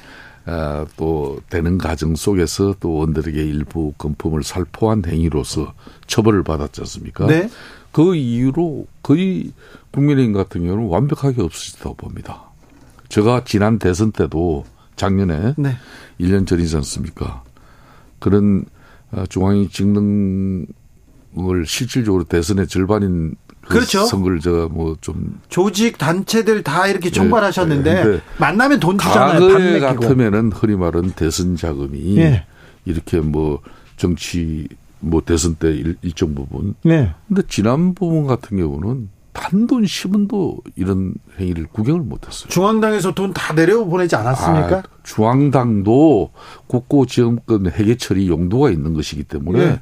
전부 선거 캠프에서 언들 내지는 의장님 지방에 어, 가서 다 단체들 그러니까 만나고 그 사람들 다 만났잖아요. 다 그냥 밥 먹고 개인 자비 부담입니다. 아이고 의장님. 아유, 그 거기서 만일 어느 지방에 가서 단체를 만나고 하는데 밥값 내면요. 네. 그게 나중에 다시 역풍을 맞고 그 하사를 맞는다는 걸 너무 잘 알아요. 예. 그래서 이 상당히 정치 의식이 이제 우리 일반 국민들이나 많은 증명 사회 단체들이 바뀌어 있어요. 그래서 예. 바꿔본 n분의 1로 하는 걸로 다 알고 있습니다. n분의 1로? 네, 그런데 이번에 민주당 이 지금 현재 돈봉투 사건은 전 상당히 좀 바람직하지 않죠. 금액이 많고 적구를 떠나가지고 네. 어, 이거는 좀 바람직하지 않고 지금 이재명 당 대표 입장에서는 상당히 곤혹스러운 일입니다.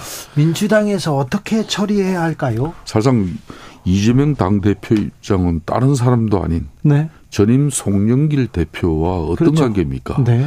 자기를 대선 후보로 만들어 준 사람이 송영길 대표예요. 그 송대 송영길 대표의 지역구마저도 본인이 물러받으면서 어, 국회 입성을 완료했지 않습니까? 그런 송영길 대표를 만드는 과정에서 이게 빚어진 일이에요. 예.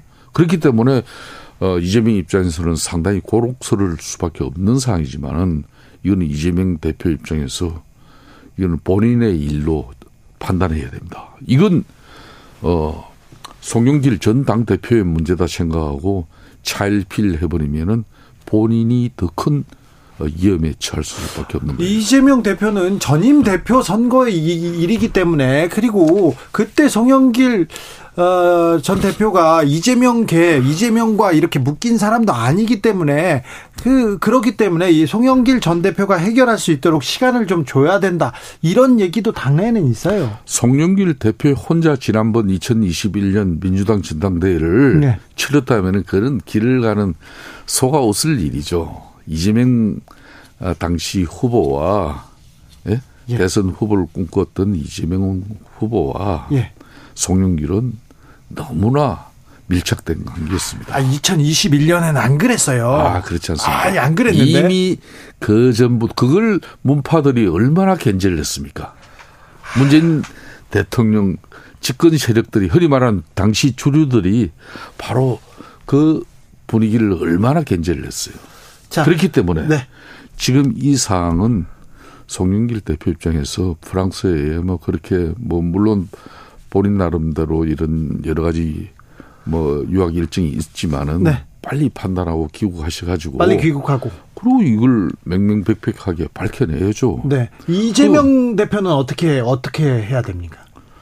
오늘도 뭐 많은 일간지뿐만 아니라 계속 뉴스를 통해서 나오고 있지만은 그 연길이 형이 많이 처리했더라. 예. 송영길 대표가 돈 봉투를 직접 뿌린 상황, 정황, 이런 내용들이 기사 지금 계속되고 있죠. 지금 녹취록에 나왔습니다. 그런데 네. 부분이 나와서 정확하게는 볼 수는 없으나 어떤 네. 내용인지는 모르겠으나 송영길 전 대표한테는 굉장히 곤혹스러운 내용입니다. 아, 이걸 민주당 입장에서도 많은 언론이 보도를 하면서 이 엄청난 제1 입법 야당인 민주당이 오보를 쓰면 큰일 나는 걸 이 사람들이 너무나 잘 알고 있습니다. 그렇기 때문에 네. 이거는 이재명 대표 입장에서도 본인의 사법 리스크뿐만 아니라 송영길 대표의 이런 당대표 돈봉투 사건까지 본인을 그걸 안고 가면은 이거는 한마디로 지옥에 떨어지는 그런 낭떠러지에 서는 결과가 됩니다. 예. 알겠습니다. 예. 몇 가지 더 물어볼 게 있어요? 예. 아, 주 69시간제도 이게 그, 어, 정부 여당에서 계속 추진하던 건데 이 주 69시간제도는 폐기됩니까? 노동 이슈는 어떻게 됩니까? 저는 이제 국민의힘 예. 특히 김기현 당 대표 체제와 윤재욱 원내대표가 예. 가장 우선적으로 판단해야 될 부분이 이 부분이라고 봐요. 네, 노동 문제. 어, 이게 민생 문제죠. 근로시간 개편안을 예. 정부 입법 예고한 이후에 예. 많은 산업 현장에서 특히 기업 현장에서 네. 특히 mz 세대들의 그 원성은 이미 우리 당이 수없이 들었습니다. 그렇죠. 그러니까 주 52시간제를 2018년도에 도입했는데 네. 이게 겨우 뿌리를 완벽하게 내려가고 있는데 네. 이걸 무한정 69시간으로 물론 계절적 수요나 예. 뭐 특별한 경우에는 그렇게 일부 한정적으로 할 수 있는 그런 근로시간 개편이었지만은 이게 프레임에 걸려가지고 전체 산업 현장에서 사업주가 원하면은 69시간으로 확대될 수 있다는 이런 잘못된 간행이 뿌리를 내려버리면 안 되죠. 이거는 고용노동부와 근로감독관을 통해서 아무리 지도 단속을 해도 안 되는 문제죠. 그렇죠, 그렇죠. 그렇기 때문에 이거는 집권당인 우리 국민의힘 입장에서도 네. 이번에 특히 오는 26일 날, 사흘 26일 날 어, 당연 이제 노동계획 특위가 예. 원내 이제 국민의힘 원내 이게 설치가 됩니다. 네. 노동계 출신 한노희 이미자 간사위원이 네. 위원장을 맡고 이제 특히 노동 전문가들에게 다 이제 참여해요. 의, 참, 의장님도. 아 나는 뭐 거기 참여를 네, 우리 후배가 참여하는 건데 예. 이 여기에는 노와 사 그리고 전문가 그룹으로부터 두세 명의 이런 자문위원을 위촉해서 다양한 의견을 수렴하게 될 겁니다. 의견 수렴해서 그렇게 중... 해서 네. 현장 방문도 하고 국민 목소리 직접 경청해서 네. 윤석열 정부에서 일방적으로 근로시간 개편을 하지 않겠다는 그런 약속은 이미 천명한 거나 마찬가지입니다. 아, 일방적인 근로시간 개편 지난번 입법 예고안 된 정부안은 저는 그거는 이미 폐기됐습니까? 나는 반은 폐기됐다고 봅니다. 아, 네. 반은. 주 69시간 막 무리하게 노동개혁 그 근로시간 개편하지 않는다. 밀어붙이지 네. 않는다. 아, 그러니까 이 이제 노동개혁이란 것도 지금 현재 윤석열 대통령께서 강, 강력하게 강조하고 계신 게 고용 세습 건절이지 않습니까? 예. 그리고 노조 회계 투명성 확보하는 거고, 그리고 산업 현장의 폭력 행위를 없애자는 네. 거고, 그리고 이제 마지막이 바로 이 근로시간 유연화예요. 네. 이런 노동교육의 핵심 과제를 어 절대 뭐 윤석열 대통령과 또 정부 고용노동부가 일, 일방적으로 이거는 진행시킬 일이 아니죠. 알겠습니다. 사회적 대타협을 우리 국민의힘 원내에서 네. 노동계획 특위가 예. 이걸 중점적으로 가져가겠다는 자, 노동개혁 특위에서 노조 회계 장부 근로 뭐, 뭐, 뭐 조건 계승 뭐 이런 거 있지 않습니까? 네. 근로 여기 특위에서 얘기하면 되고 네. 대통령은 민생 챙기고 경제 챙기고 노동자 챙기고 그런 모습 보여야죠. 헤어스타일도 바꿨으니까. 그렇습니다. 이제 어, 윤석열 대통령께서 사회적 약자 취약계층 네. 노동자 장애인 이분들에 대한 애안과 고충을 네. 더 많이 챙겨야죠. 알겠습니다. 근로시간 막 늘리고 안, 안 그렇다고요? 아, 저는 여기서 명확하게 말씀드립니다. 네. 당의 중인 여정으로서 윤석열 정부에서 근로시간 개편을 통해서 일방적으로 네. 어, 지금 현재 주 52시간 이 체제를 무너뜨리는 일은 추호도 없을 것이라는 걸 저는 단호히 말씀드립니다. 잘 들었습니다. 김성태 예. 국민의힘 중앙위원회 상임의장이었습니다. 감사합니다. 예, 감사합니다. 정치 피로, 사건 사고로 인한 피로, 고달픈 일상에서 오는 피로. 오늘 시사하셨습니까? 경험해 보세요. 들은 날과 안 들은 날의 차이. 여러분의 피로를 날려줄 저녁 한 끼 시사. 주진우 라이브.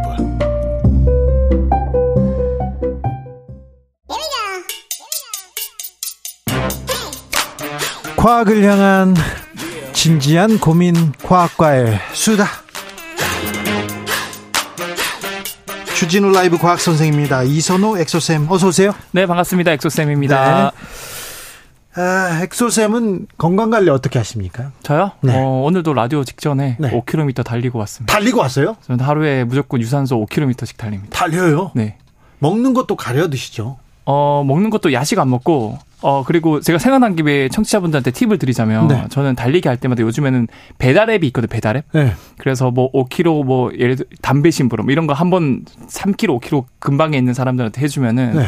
뭐만 원, 오천 원씩 받을 수 있어요. 그래요? 저는 그래서 매일 하루에 5km 달리고 만 원씩 벌고 그거를 모아서 이제 보육원에 기부를 하거든요. 아, 그래요? 그래서 여러분들 한번 찾아보시고 유산소도 하고 돈도 버시는 뭐 그런 것도 하면 좋지 아니, 않을까. 운동을 하는데 또 배달까지 하면서 돈까지 벌고 기부까지. 그렇죠, 그렇죠. 네. 아, 나 참 이렇게 착하고 훌륭한 사람들 얄밉다. 아니야, 저 좋아한다고요. 네. 네, 네. 자, 오늘은 어떤 공부해 볼까요? 어, 오늘은 요즘 또 이제 봄 날씨에 꽃들이 만개하기도 하고. 그런데요. 어? 네. 꽃가루 날리기 시작했어. 아, 아우. 그렇죠. 꽃가루 알레르기의 계절 왔습니다. 네. 혹시 주진우 기자님은 알, 알레르기 아니요, 저는 없는데요. 네. 어, 뭐 심하진 않는데요. 네. 아토피가 있어요. 아, 그러니까 좀 네. 취약합니다. 아, 네. 네. 취약해요. 뭐 그 황사하고 미세먼지 좀목 아프고요. 네. 어, 꽃가루 날리면 어, 아, 뭐안 좋은 건 다 합니다. 음, 네. 그 사실은 그 알레르기 아토피도 일종의 알레르기 일종이고요. 그러니까요. 네. 아토피랑 어떻게 보면은 그 두드러기 이런 네. 것들도 알레르기의 일종인데 그렇죠. 어 그래서 오늘은 왜 이런 꽃가루 알레르기나 계절성 알레르기 또는 견과류 알레르기 네. 이런 것들이 왜 생길까? 네. 알레르기의 과학을 준비했습니다. 알레르기는 왜 생깁니까? 왜 발생하는 겁니까? 어 이걸 알려면 우리가 일단 이 알레르기를 유발하는 그 녀석들에 대해서 네. 배경 지식을 좀 공부를 해야 되는데요. 네. 우리 몸을 지키는 군대의 면역 세포들은 끊임없이 우리 몸에서 들어오는 외부 물질에 대해서 검사를 합니다. 네. 그래서 우리 몸에 해가 되는지 네. 이득이 되는지를 계속 불식 업무를 하는데 아, 계속 예를 들어서 몸에 영양분을 공급하는 음식은 우리 몸에 필요한 이득이 되는 영양분이니까 네. 이 면역 세포가 딱 음식을 보고 어 우리 몸에 영양분을 주는 좋은 녀석이구나 통과해 줍니다. 네. 그런데 이 병원균 같이 우리 몸을 위협하는 녀석들이 오면은 네. 바로 강한 공격을 퍼붓거든요. 네. 그런데 이러한 공격 과정에서 나오는 반응을 염증 반응이라고 하는데요. 아, 염증이 여기서 나오는 거예요? 그렇죠. 아, 네. 근데 이러한 염증 반응이 너무 심해서 우리 몸에서 딱 병원균만 골라주게 되는데 우리 몸까지 상처를 입거나 피해를 입는 경우가 결국 제가 말씀드린 알레르기 반응이라고 볼 수 있어요. 예. 좀 더 깊게 설명드리자면 면역세포 중에서 비만세포란 면역세포가 이런 알레르기를 유발하는 꽃가루라든가 이런 물질을 만나면은 히스타민이라는 물질을 분비합니다. 네. 이 히스타민이 혈관을 확장시키고 소위 우리가 말하는 가려움이 생기거나 피부가 붉어지는 알레르기 유발을 한다고 생각하시면 될 것 같아요. 아우 가렵고 피부 붉어지는 거 아우 싫어요. 이 녀석 참 싫습니다. 네. 그런데 그러면 자 병영군 병원군 그러니까 우리 몸에 나쁜 균이 오면 이걸 인식해서 공격한다 이건 것 같은데요. 네네. 음 꽃가루나 네. 견과류 이런 거가 몸에 해롭습니까? 해로운 것도 아닌데 왜? 네. 왜 이런 알레르기는 생기는 걸까요? 네, 아, 이거는 너무 훌륭한 질문이신데요. 아까 제가 말씀드린 것처럼 병원균을 인식해서 공격하는 과정에서 과도하면 알레르기가 일어난다. 네. 염증 반응이. 네. 어, 근데 우리가 먹는 꽃가루, 아, 이제 견과류냐, 견과류나 아니면은 뭐 꽃가루 이런 건 우리 몸에 해로운 것도 아닌데 왜 알레르기 반응이 일어날까? 사실 이 면역세포가 병원균을 그대로 인식하는 게 아니라 이 인간의 몸에는 없지만 병원균만 가지고 있는 특정 부위를 인식해요. 네. 그래서 그 특정 부위를 가지고 있으면 무조건 적으로 간주하고 공격을 하고요. 네. 혈관을 확장하고 염증 반응을 유발하는 히스타민을 분비하는 건데 최근 연구팀이 밝혀낸 결과에 의하면 꽃가루나 견과류도 아주 우연의 결과로 이 병원균이 가지고 있는 그 특정 부위를 가지고 있었던 거예요. 아, 그렇군요.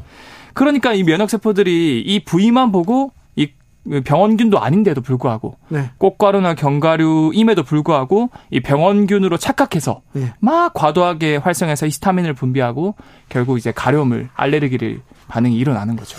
꽃가루, 견과류 말고요. 네. 복숭아 그런 것도 말고 고양이 털, 개털 알레르기 그 고생하는 분들 많아요. 그렇죠, 그렇죠. 네. 네. 이것도 사실 같은 맥락인데 많은 분들이 잘못 알고 계시는 게 사실 이 털 알레르기의 원인은 털이 원인이 아니고요. 그 강아지나 고양이 침 있잖아요. 예. 침 속에 포함되어 있는 당 단백질이라는 이 알레르기 유발하는 물질이 있거든요. 아, 털이 문제가 아니에요? 맞아. 이 항원이 어 항원이라 그런데 이게 문제인데 사실 침 속에 들어 있는 이 단백질 항원이 우리 몸의 면역 세포를 자극하는 건데 우리가 털 알레르기 갖고 착각하는 이유는 이 강아지나 고양이들은 자주 자기 몸을 핥지 않습니까? 예. 결국 그 침 속에 이 항원이 털에 묻어버리기 때문에 네. 결국 이제 털을 비비면 가렵고 기침을 하고 그래서 많은 분들이 털 알레르기라고 착각하시지만 아 그래요? 침 속에 있는 물질이 원인이었고 네. 결국 극복하려면은 어, 주기적으로 목욕을 해주시거나 네. 빗질을 자주 해주시면 좀 덜 할 수 있다. 아 그렇군요. 지난번에 시각 장애인 앵커 분께서 저희 방송에 나왔는데 네. 아, 저기 안내견하고 같이 왔어요. 네. 근데 그 친구가 저를 이렇게 탐색하더니 계속 핥더라고요. 아 그렇군요. 털이 아니라 그 할, 네. 할, 네. 핥은 후에 혹시 피부에 괜찮았어요. 괜찮았어요. 그러면 네, 그건, 그건 괜찮았어요. 면역세포가 민감하지 않다. 그 항원에. 그런데 네. 도시 그리고 한국에서 이런 알레르기 많이 일어나잖아요. 아 그렇죠. 네. 네. 아토피도 어, 외국 나가면 괜찮은데 한국만 들어오면 다시 생겨요. 그런 사람들도 있거든요. 네네. 이건 또 왜 그래요?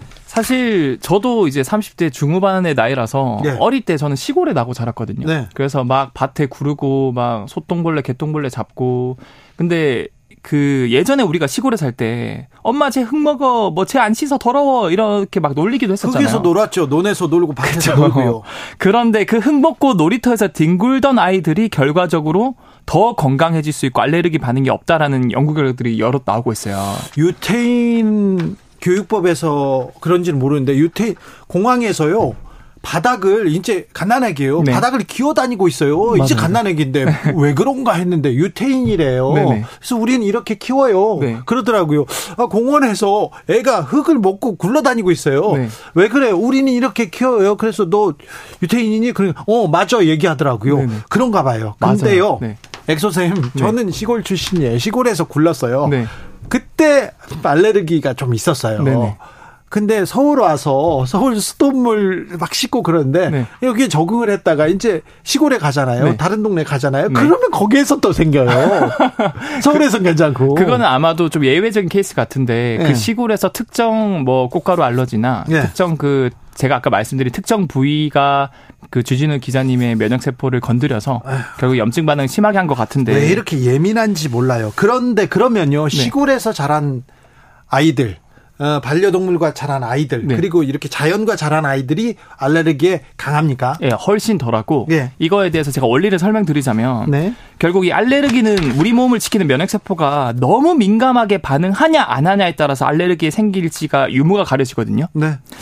그래서 우리 면역 세포에게 어릴 때부터 끊임없이 다양한 물질에 노출을 시켜줘야 네. 면역 세포들이 이것도 보고 배우고 저것도 배우고 그래서 적당한 반응을 할 줄 알아요. 네. 그런데 이제 도시에서 너무 위생적으로 깨끗하게 나고 자라다 보면 네.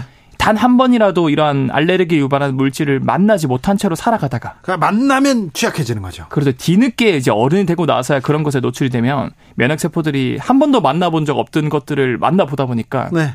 너무 과도하게 반응을 해버리는 거죠. 예. 자, 그럼 선생님. 네. 알레르기에 대한 치료법 알려주세요. 치료법. 치료법. 네. 사실 알레르기 치료법이 최근에 그나마 나오고 있는 방법 중 하나가 네. 이 병원에서 요즘에 면역 치료라 그래서 이 알레르기 치료를 시술하기도 하거든요. 아, 이거 믿을 수 있나요? 그래서 이게 뭐 100% 성공률이 있는 거 아니지만 그래도 네. 효과가 있다 그러는데 이 원리가 뭐냐면 네. 이 알레르기를 유발하는 항원 물질을 소량 꾸준히 그 환자분한테 투여를 해줘요 주기적으로. 그래서 면역 그 힘을 키운다 이거죠. 그래서 맞아 우리 몸에 있는 면역 세포들 중에서 예. 무조건 활성화시키는 면역 세포만 있는 게 아니라 예. 야 그만 좀 해 너 좀 이제 참아 이렇게 싸우고 억제해주는 네. 면역 세포도 있어요. 예. 그래서 이런 걸 이제 조절 T 세포라 그러는데 예. 그런 세포가 점차 활성화돼서 이런 알레르기의 반응이 줄어들 수 있다라는 그런 면역 치료 방법이 있는데 정확한 거는 내원하셔가지고 네. 검사를 받아보시는 걸 추천드리고 일단 저 엑소쌤처럼 달리고 잘 네. 먹고 그래야죠. 그렇죠. 그게 사실은 면역 세포의 적당한 밸런스를 유지시켜 주는데 가장 큰 도움이 되고요. 하루에 5kg는 너무 좀 심한 것 같은데 조금만 하면 안 될까요? 어, 1kg도 당연히 되죠. 걷는 것도 되고 네. 여러분들이 하루에 밖에 나가서 걷는 것 자체가 면역 세포나 아니면 뭐 우리 세포에도 도움이 되지만 이 세로토닌을 많이 만들어줘서. 네. 좀 동기부여도 유발시켜주고 잘 때 또 이게 멜라토닌으로 바꿔서 숙면을 취하게 해주기도 하거든요. 운동 안 하고 네. 밥잘 안 챙겨 먹고 건강해지는 방법은 없습니까? 어 그런 것들을 많이 막 어, 원하셔가지고 네. 과학자들한테 막 이제 닥달을 하시는데 네. 사실 정 가, 가장 쉬운 방법은 많은 분들이 어르신 분들이 말했던 야식 안 먹고 꾸준히 운동하고 야식 안 먹는 거. 네, 그게 큰 도움이 되고요. 네. 그리고 오늘 제가 알레르기 말씀드렸으니까 가까운 가정의학과나 병원에 가시면 그 다양한 병원 항원에 대한 알레르기 검사를 그렇죠. 그 가벼운 비용으로 할 수 있거든요. 네. 그래서 여러분들도 아, 한번 아, 그렇죠. 이거에 대해서는 내가 좀 약하다 그런 걸 아는 게 중요하겠네요. 그렇죠, 그렇죠. 네. 아, 다음 시간에는 이선호 엑소쌤의 건강법, 먹는 법 이런 것 좀 공부해 보고 싶어요. 어, 다시 젊어지는 법 제가 준비해 보겠습니다. 아, 진짜 젊거든요. 네. 아, 이거 배워야 됩니다. 자, 과학 커뮤니케이터 이선호 엑소쌤이었습니다. 잘 배웠습니다. 네, 감사합니다. 교통정보센터 다녀올게요. 이현 씨.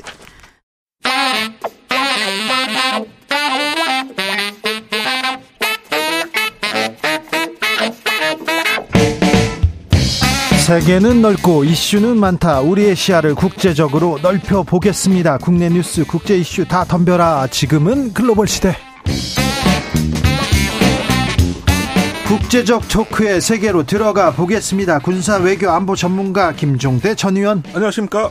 세계적인 평론 스케일 임상훈 인문결 연구소장 어서 오세요. 안녕하십니까? 네. 김종대 의원님 물어봐야 네. 되겠어요. 예.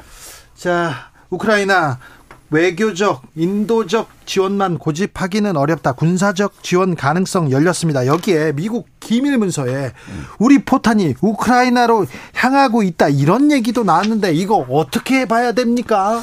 예, 그 어, 유출된 기밀 문건에는 33만 발의 포탄을 어, 폴란드로 우회적 지원하는 방안이 명기돼 있지 않습니까? 예? 문건대로 정확히 실행 중이다. 그래요? 예, 다만 포탄이 가고 있어요? 예, 사실 그 문건과 다른 점이라고 하면은 폴란드로 직접 간 게 아니고 네.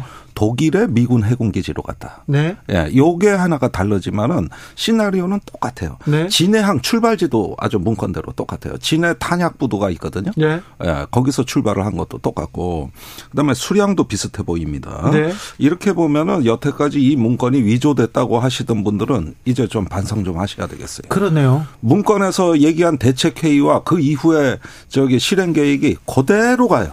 지금 네. 그대로 네. 한자도 안 틀려요. 그러니까 이런 상황까지 보면은 애시 당초 얼마나 이 한국의 포탄 그 저기 이 반출을 위해서 미국과 국제 사회가 압력을 행사했는가가 네. 역력하고 두 번째는 이게 작년 9월부터 요청이 있었던 거거든요. 네. 또 올해 1월에 남토 사무총장도 다녀가고 이때부터 차근차근 준비하면은 부작용이라도 덜할 걸. 네. 3월에 갑자기 정책 결정해서 정상회담 일정에 맞추다 보니 지금 탈이 났습니다. 정상회담 앞두고 우리가 또 뭔가를 줬군요. 아 그러니까 이게 이렇게 그 뭔 비상시에나 할 법한 네. 긴급 수송이 이루어졌다는 정황이 역력한데 이 과정에서 우리 방위사업체와 군이 준비가 안 돼 있었던 거예요. 그러다 보니까 우리 이 포탄을 생산하는 풍산의 연간 155mm 포탄 생산 능력이 맥시멈 잡아야 20만 발인데 네.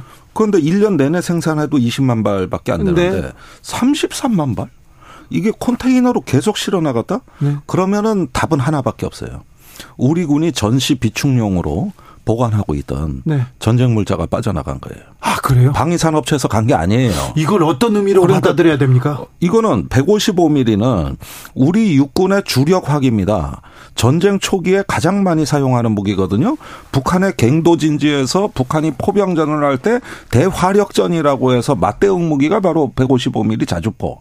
그 K9 자주포란 말입니다. 그런데 이 저기 저 전시 비축 물량이 원래 기준으로는 30일치 보관해야 되는데 전쟁 때 30일치. 네. 실제 보관 수량은 7, 8일밖에 안 되고. 예. 그래서 모자라다고 원래 아우성인데 예. 그 전방에 2, 3일간 쓸 수 있는 긴급 그 초기 대응 그 분량을 제외하고 후방에 비축돼 있던 전시용 비축 어, 탄약이 상당히 저는 거의 다 빠져나갔다고 봐요. 거의 무장 해제 수준이에요. 그래요? 네. 우리 군의 무장 해제 수준이라고? 거의 그 수준이에요. 적어도 대화력전에 있어서는 무장 해제 수준이다. 그러면은 이걸 저기 지상군 주력 화기가 저기 저기 총알이 없는 거예요. 다 못 쓰게 되는 겁니다. 그러면은 얼마나 급하게 처리를 했으면 이런 식으로 됐을까? 저는 만약에 이런 결정이 내려진다면은 지금 육군 참모총장은 직을 걸고 반대했어야 됩니다. 이건 우리 군 와야 되는 거예요. 제가 30년 동안 국방을 들여다봤는데 처음 듣는 일이거든요. 아, 우리 전시 비축탄은 네. 대통령도 못 건드리는 성역이에요. 아, 그 부분에 대해서 조금 더 알아봐야 되겠네요. 그렇습니다. 그런데 이게 나갔다? 이게 지금 이게 얼마나 심각한 문제냐면 안보 위기까지 가는 겁니까? 사실은 뭐 싸울 무기가 없으면 평화 공정, 평화 체제로 가야겠죠. 이를 차라리 평화 협정 체결하고 그러지 않을 바에는 있을 수 없는 일이에요. 그러지 않을 바에는 네. 윤석열 대통령 로이터 통신과 인터뷰를 했습니다. 그래서 어, 뭐 군사적 지원 얘기를 했고요. 어, 대만 해협 얘기도 했습니다. 어떻게 보셨는지요, 소장님? 어, 대만 해협을 둘러싼 긴장, 긴장 이제 이런 것에 대해서 중국의 책임이다 이런 취지의 아마 그 예. 그 발언을 하실 것 같아요. 그런데 이제 그 중국이 그 무력으로 현상을 바꾸려고 하는 것에 대해서 반대한다. 원론적으로 맞는 얘기죠. 얘기죠. 네. 예.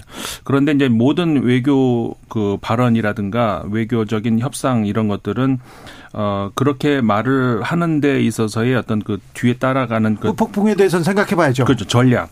그러니까 왜 그런 이제 그런 이야기를 했을 때 그다음에 그 발생할 수 있는 모든 이런 것에 대한 준비가 되어 있는가. 이게 최종적인 그 결론적인 차원에서 마지막으로 말을 나가는 것인지 외교적인 발언인데 네. 그렇다면은 어 저거 그 이후로 이, 어, 중국과의 어떤 그, 그 관계에서 벌어질 수 있는 이런 것들이 다 준비가 되어 있, 는가이 부분에 있어서는 글쎄요 좀 회의적인 그런 그, 그 생각이 들 수밖에 없거든요. 그렇기 때문에 그 명분은 맞죠. 이런 그 말은 그 맞는 말이고 그런데 또 누구나 할 수 있는 말이고 어 그런데 이제 그 대책이 그게 어디에 있느냐. 쓰여졌는지. 그거는 사실 굉장히 회의적이라고 할 수 있는 거죠. 자, 우크라이나한테 자, 탄화를 준다고요? 네. 자, 포탄을 준다고요? 그러면 러시아는요. 자, 대만에 대해서 자, 중국 나서지 마라. 무력 나서지 말아라. 좋습니다. 중국은요. 어떻게 해야 됩니까? 아니, 이 먼 유럽의 우크라이나 전쟁에도 이렇게 그 압박을 느끼면은 결국은 포탄 내놓을 수밖에 없는 게 한국의 형편이라면 네. 하물며 가까운 대만에 대해 가지고 이제 미국이나 서방 사회가 한국의 역할을 요구하면 피해갈 수 있겠습니까? 그렇죠. 연 저는 이미 답이 나왔다고 봐요. 이 로이터 통신 인터뷰는 그런 한미 정상회담을 앞두고 그런 태도를 선명하게 보여준 거예요. 윤석열 대통령 여태까지 자주 했던 얘기가 뭡니까? 미중 관계에서 전략적 모호성 유지하지 않겠다. 전략적 모호성을 전략적 명료성으로 바꾸겠다. 네. 본인이 하신 얘기 아닙니까? 네. 그러면 우크라이나 전쟁에 포탄까지 보내는데 대만 해협에 대해서 모른 채 한다? 그건 말도 안 되는 얘기고 이제는 확실하게 이제 중국 러시아의 어떤 견제를 감수하고 불사하고서라도 태도를 분명히 하신 거예요. 예. 그러면은 이제 뭐 대만 얘기가 오늘도 나오겠습니다만은 중국 러시아로부터의 압박이 동시에 커질 수 있어요. 앞으로 저기 한반도 지정학 리스크 다시 계산해야 됩니다. 아, 네.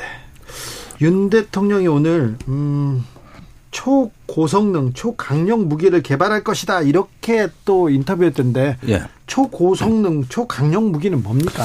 자, 그 뒤에 얘기도 있습니다. 네. 비, 비닉 무기라는 언론 보도가 나오는데 비닉은 군사 용어로 비밀 무기란 뜻이에요. 예. 비밀리에 개발에 존재 자체도 안 밝히는 무기 개발 사업이거든요. 예. 어, 문재인 정부 때 그런 사업이 있었습니다. 대표적으로 SLBM, 한국의 잠수함 발사 미사일이 그때 당시에는 철통 같은 비밀리에 진행이 됐었고 네. 이후에 개 발이 완료되고 나서는 공개가 된 거예요. 예. 자, 이와 유사한 방식을 채택할 것으로 예상되는데 최근에 북한이 보여준 게 핵 방사능 어뢰, 예. 그다음에 전략 순항 미사일 네. 이걸 보여주고 이제 4월에는 정찰 위성이 나올 것 같아요. 정찰위성까지요? 예. 예. 이미 북한에선 준비가 네. 끝났다는 거예요. 네. 자, 그렇다면 여기에 맞는 우리의 어떤 전략 자산, 전략 무기 개발은 뭐가 있겠느냐. 저는 이제 한국형 어떤 순항 미사일에 고성능 순항 미사일이 개발될 가능성도 있다고 보고요. 예. 그다음에 잠수함 발사 미사일의 새로운 버전 이것도 가능하고요. 그 다음에 이제 문재인 정부 때는 현무 후어라고 해 가지고 그 뭐 4톤, 심지어 9톤에 이르는 괴물 미사일 이게 거의 그 낙하 속도를 가려했을 때 이 정도 무게면 전술핵 정도의 위력을 가진 이런 무기도 개발했다 그랬는데 그런 것과 유사한 더 큰 탄도미사일 이런 것들을 쭉 예상해 볼 수 있는 거죠. 그런데 지금 이렇게 군비 강화 계속해서 아, 강대강 무기 경쟁 이렇게 가야 되는 게 맞는지 참 아니 그러니까 지금 말이죠. 일본의 사례를 우리가 타산지석으로 삼아야 되는데 일본이 대러시아 경제 제재에 앞장선 나라입니다. 어떤 결과가 나타났죠?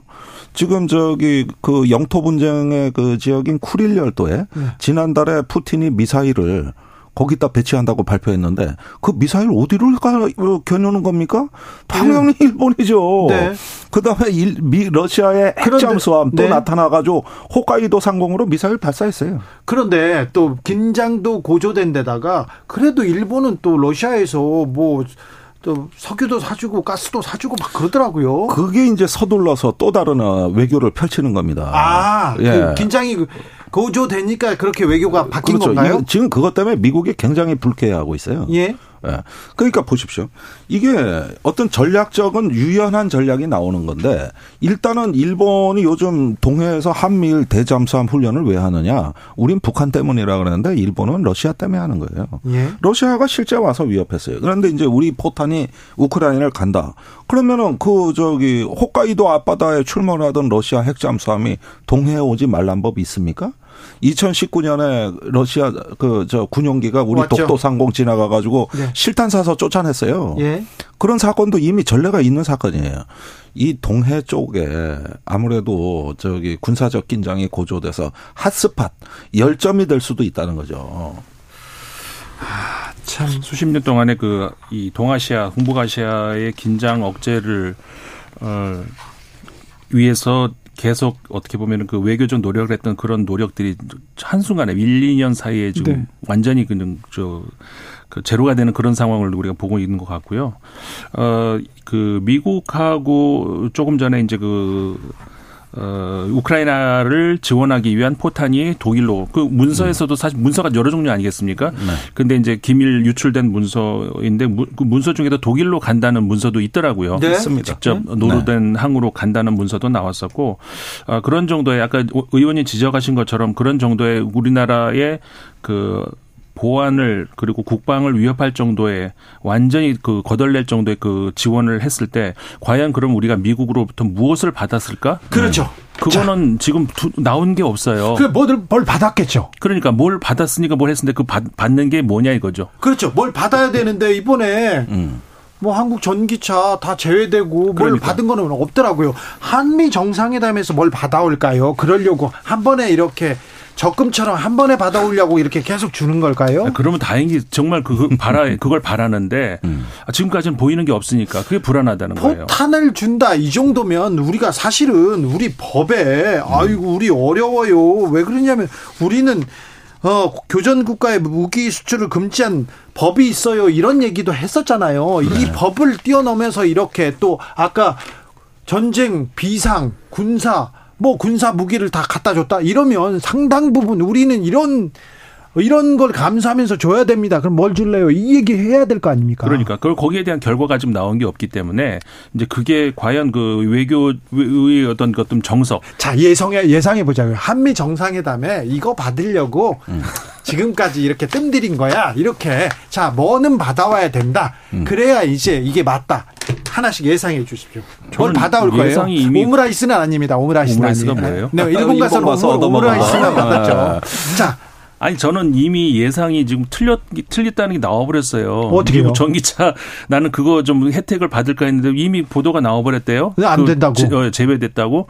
그 저는 이미 예상이 틀려버렸어요. 그래요? 음. 아 전기차에 대한 우리 차에 대한 그런 좀, 어, 좀 완화된 이, 기준. 네 음. 그런 거는 좀 받아올 텐데 그것도 못 받았다. 거기에 대한 정보부터가 이제 우리가 이제 그 놓치고 있었다는 것이 이번에 그 사실상 거의 그, 그 미국 에서 인플레이션 감축법에 의해서 혜택을 받을 수 있는 차들이 사실상 미국 차밖에 없는 것이죠. 그렇죠. 일본이나 현대 기아차는 예, 빠졌어요. 예, 우리나라 음. 차도 그렇고 그러니까 다시 말해서 애초부터 미국은 해줄 생각이 없었다는 이야기죠. 네, 오늘 주가 시장만 봐도 다 드러나요. 네. 다 주가 다 폭락했어요. 어제 2% 빠졌어요. 현대 기아차. 네. 그런데 지금 그뿐입니까? 우리 저기 철강에 대해서도 보조금 시비 걸겠다는 겁니다. 우리 알다시피 산업용 전기가 싸게 들어갑니다. 네. 그 싼 전기로 생산한 철강이기 때문에 덤핑 받는 정부 보조금 받았다. 네. 지금 이거 새로 나왔죠? 예, 네, 그러면서 계속 그 청구서들이 추가되고 있는데 자, 청구서를 그렇게 음. 아, 이번에 받아올 거예요. 자, 이걸 받아오면 음. 이 정도 받아오면 된다. 한미 정상회담에서 음, 예. 국익을 위해서 예. 대통령이 예. 이거는 받아오십사. 이거 받아올 거야 이런 거 예상하는 부분이 있습니다. 아니 뭐 물 건너 갔지만은 역시 이 저기 반도체하고 네.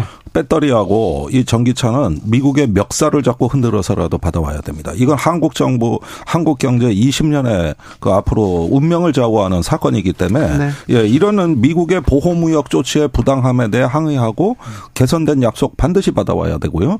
도청 의혹에 대해 가지고 한국 정부의 깊은 유감과 사과 받아와야 되고요. 그 다음에 저기 그 미국이 어떤 그 저 한국에 대해서 그 확장 억제를 제공하고 이런 건 우리가 감사해야 될 일이 맞습니다. 그러지만은 모호하게 일본까지 통합해 가지고 한미일 정보 동맹을 맺는다는 이거는 신중해야 됩니다. 이건 선물이 아니에요. 이걸 선물로 지금 얘기하고 있는 거예요. 이 저기 정부는. 아니 그런데 김태효 차장이 그 부분은 거의 다 기정사실화된 것으로 얘기하시지 않습니까? 저는 큰 사고 터졌다고 봅니다. 이게 지금 그렇게 정보 동맹의 비밀 협상은 저기 파이브 아이즈 같은 경우는 1943년에 동맹이 체결되고 40년간 비밀리에 붙였습니다. 네. 그러다가 냉전 이후에나 그 사실이 공개된 건데 네. 지금 정보 동맹을 체결하는 게 협의도 완료되지 않은 것을 미리 깠다? 그것도 정상회담의 성과도 아니고 자기 성과로? 아니 이게 지금 저는 좀 그것도 공항에 서서 기자들한테 그다음에 일본도 미국하고 비밀리에 협상하고 있을 건데 일본도 들어온다. 이것까지 깠다? 지금 일본이 그 가만히 있는 게 신기해요. 내가 보니까 이거는 공항에 서서 기자들하고 할 얘기가 아니에요. 그래요? 예. 정상회담 끝나고 또 조심스레 포장을 해야 됩니다. 그렇죠. 이, 렇게 속도를 아 이렇게 아, 이명박 정부 때 김태호 차장이 경질됐습니다. 다 이런 얘기하다가 그때 과속하다가 네. 일본하고 과속하다가 제가 왜 이렇게 보면 왜 이렇게 속도 위반을 하는 거죠? 이 정보 동맹 일극 기밀을 뭐 사이버 정보 동맹이라 그러는데 이거는 준비가 엄청나게 필요합니다. 네. 2021년에 어, 미 하원에서 파이브 아이즈 그 정보 동맹 5개국의 한국과 일본을 포함시키자는 국방 국방 수권법 2022 초안이 제출됐어요. 그런데 네. 막상 하원 하원 표결할 때는 어떻게 됐죠? 안 된다. 한국, 일본 못 들어온다. 이래가지고 그 조항이 빠지고 통과가 됩니다. 네. 너무나 어려운 문제예요. 너무나 어려운 문제입니다. 그 정보를 공유할 수 있는 수신 시스템도 갖춰야 되고 네. 이렇게 공유하는 관계라 그러면 일본 자위대 정보장교가 우리 국방부 합참에 들어와야 됩니다. 그래요? 정보를 공유하기 위한 실제 파이브 아이즈가 그렇게 운영되고 있어요. 안 되죠, 그거는. 그럼 완전히 시스템과 인적인 어떤 그 구성이 다 융합되는 거예요. 이걸 동맹이라고 하는 겁니다. 일본을 어떻게 믿습니까? 그러니까 지금 이거는 지금 준비해도 5년 후, 10년 후에나 가능한 얘기입니다.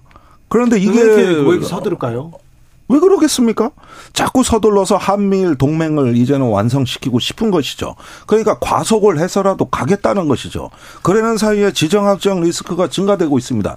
제가 이 정상회담 전후에 제일 우려되는 사항은 뭐냐면은 일단은 한일 정상회담 하던 날에 첫날에 대통령 출국 전에 북한이 ICBM 미사일을 발사했습니다.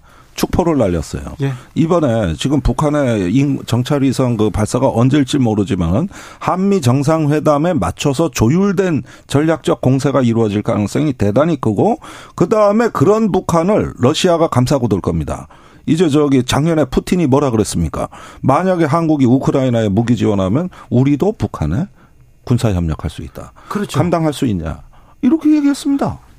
당장 러시아와 북한의 군사적 그 동맹 동맹이 더 강화되는. 네. 아 무기 지원하거나 지원 그러니까 제가 보니까 한미 동맹 역사상 박정희 대통령 그 베트남 파병 못지않게 값비싼 동맹입니다. 값비싼 정상회담이에요. 우리가 러시아하고 북한을 떼어놓기 위해서 얼마나 고생을 했습니까? 네. 수 수년의 수십 년의 그 외교 노력 이게 사실 러시아가 중국이 북한을 압박하고 설득하는 게 훨씬 효과적이잖아요. 그러니까 네. 이게 바로 그냥 그 1, 2년 사이에 다 도루묵이 됐다는 거. 이게 아주 그 통탄할 일이고 그리고 한 가지만 좀 말씀드리면 좀 전에 우리 얘기 나왔습니다만은 그 미국의 그 전기차에 대한 혜택 그 여기서 이제 그 한국 물 포함한 이런 나라들 제외된 거 사실 지금 자동차 산업이 패러다임의 전환기에 있거, 있지 그렇죠. 않습니까? 그렇죠. 동력 과거에 이제 그 엔진에서 이제 완전히 그 전기로 전환되는 그 시점에서 미국이 완전히 이제 자동차 산업을 앞으로 수십 년을 지배하겠다는 그런 것인데 어 아까 의원님 말씀하신 것처럼 한미 회담에서 사실상 이게 이제 이미 발표가 됐고 물 건너갔지만은 어이 어떤 그 다른 그 추가 수속 조치라도 이 관련해서 어, 뭔가를 된다. 받아와야 된다. 그 우리가 그 정부도 그렇고 뭐 국민들이 이 자동차 산업의 패러다임 전환 이거를 가볍게 보지 말았으면 좋겠습니다. 알겠습니다. 지금 반도체가 어렵습니다. 전자 어렵습니다. 지금 자동차가 지금 우리 산업을 끌고 가는데 여기에서 물러서지 말아야 합니다. 국익을 위해서 대통령이 좀 미국의 큰 소리를 칠 때는 쳐야 합니다. 이것도 좀 물어볼게요, 소장님. 프랑스는 어떻게 돼가고 있어요? 프랑스. 연금 개혁 말씀. 마크롱 네. 대통령 뭐 지금 왜 국익을 위해서 뭐 한다는데 뭘 노래를 부르고 뭐 어떻게 돼가고 있어요? 연금 개혁은요? 아, 연금 개혁은 이미 이제 다 통과가 됐고 네. 정부에서 이제 그 저 대통령까지 사인을 했고 헌법 그 위원회에서 통과까지 됐어요. 끝났어요. 하폰 결정이 됐거든요. 예. 그렇기 때문에 이건 사실 통, 과가 됐는데 다만 노동계는 여전히 그 받아들이지 않고 파업을 계속할 거 5월 1일 날 큰 파업이 좀그 그 데모가 준비가 돼 있고요. 예. 그런 것들은 한동안 계속될 것 같고 마크롱 대통령이 노래 부른 거 그거는 하나의 것도 뭐라 그럴까 좀 그냥 그 하나의 그어 잠깐 벌어진 어떤 그런 일이었던 것 같아요. 해프닝입니까? 해프닝 같은 것이 그 그러니까 우리나라하고는 분위기가 좀 다른 것이 그 유럽 같은 경우에는 대통령이나 총리 이런, 이런 사람들이 네. 뭐 장도 볼 수 있고 하거든요. 네, 네. 뭐 그런 상황에서 어, 옛날 노래를 젊은이들이 아니까 네. 이게 뭐 너희들 어떻게 아냐 이렇게 된 것이고. 임상훈 소장님 감사합니다. 시간이 다 됐습니다. 네. 김종대 의원님 감사합니다. 네. 고맙습니다. 아, 저는 내일 오후 5시 5분에 돌아옵니다. 지금까지 주진우였습니다. 감사합니다.